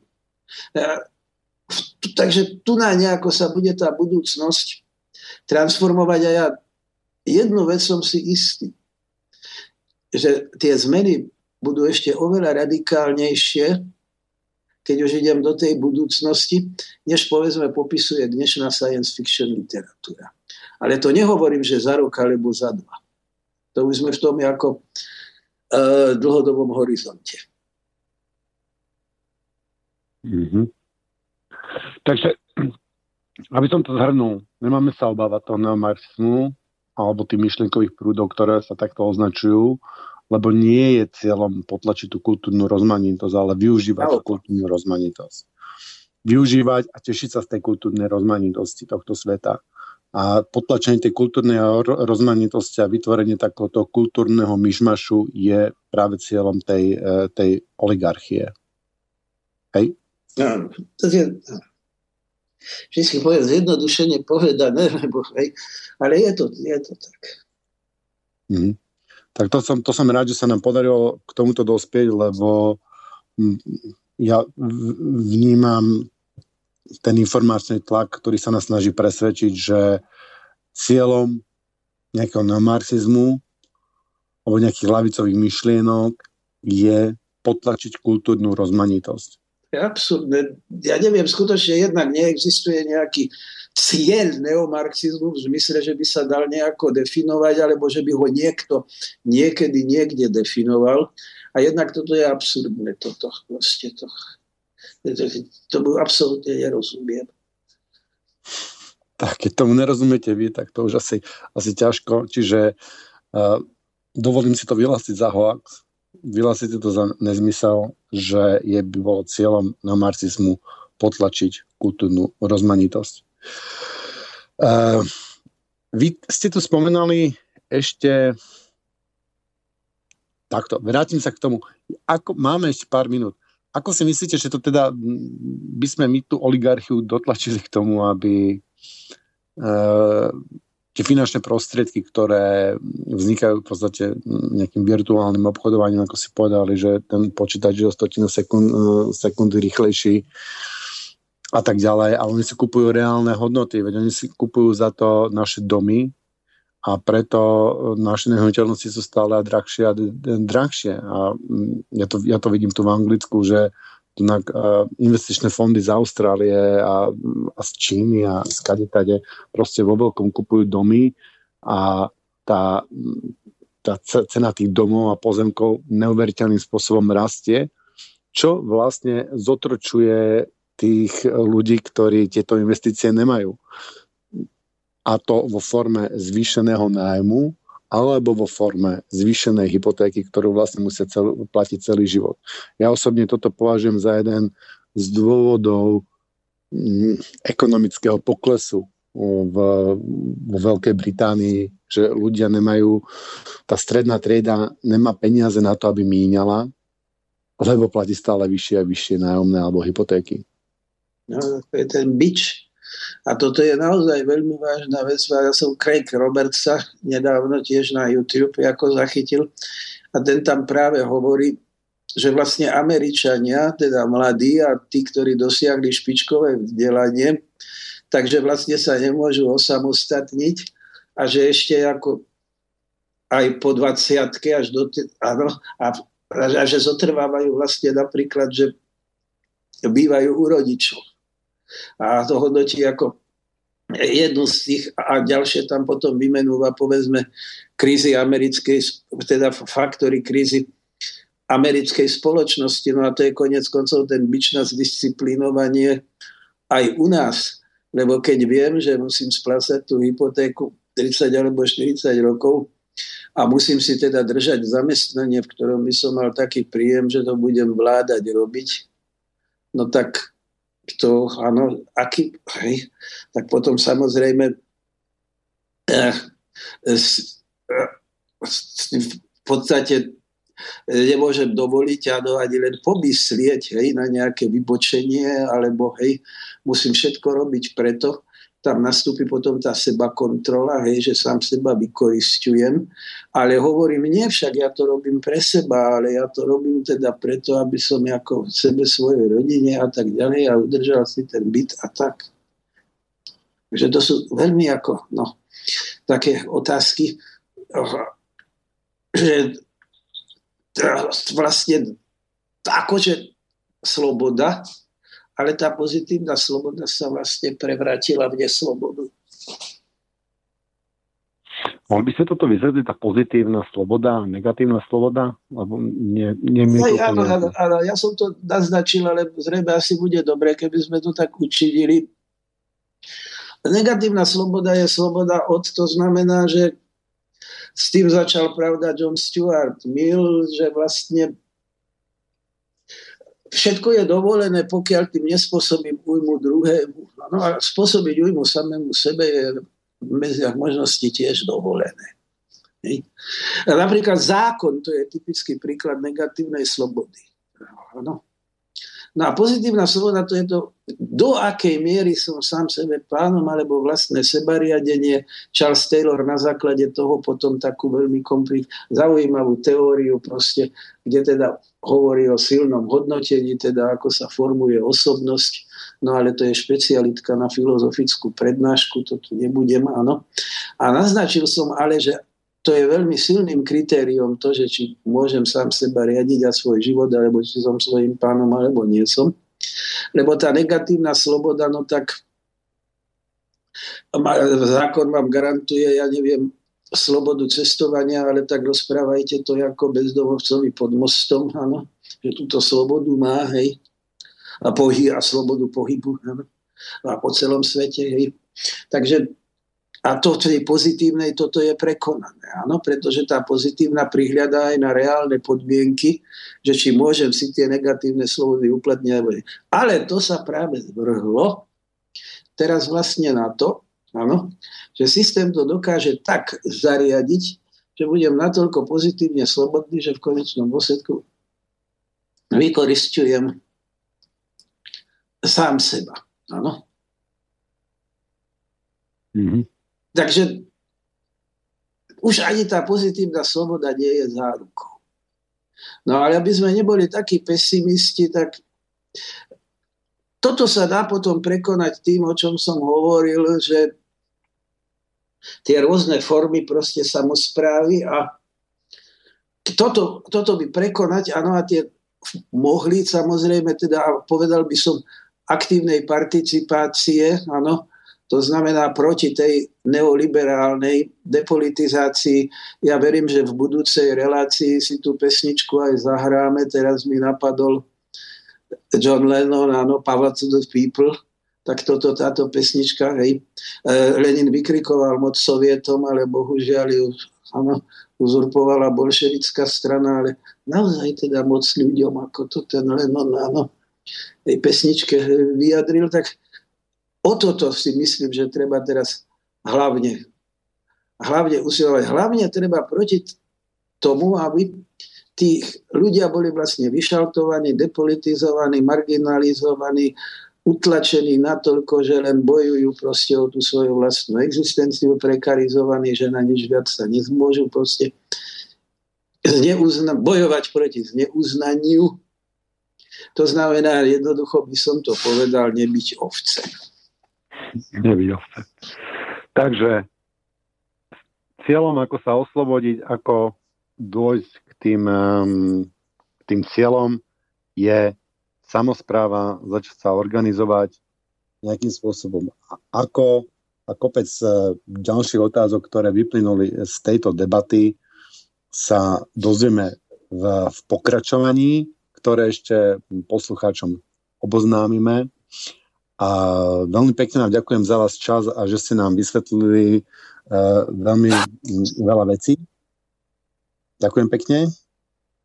Ja vám ďakujem za spoluprácu.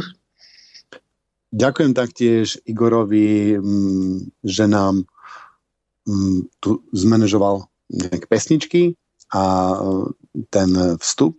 Ďakujem poslucháčom, že nás počúvali. Pokiaľ vznikli nejaké otázky, nejaké e-maily, tak budeme sa eh, im venovať v ďalšom pokračovaní. Ďakujem pekne, do počutia. Táto relácia vznikla za podpory dobrovoľných príspevkov našich poslucháčov. I ty sa k ním môžeš pridať. Viac informácií nájdeš na www.slobodnyvysielac.sk Ďakujeme.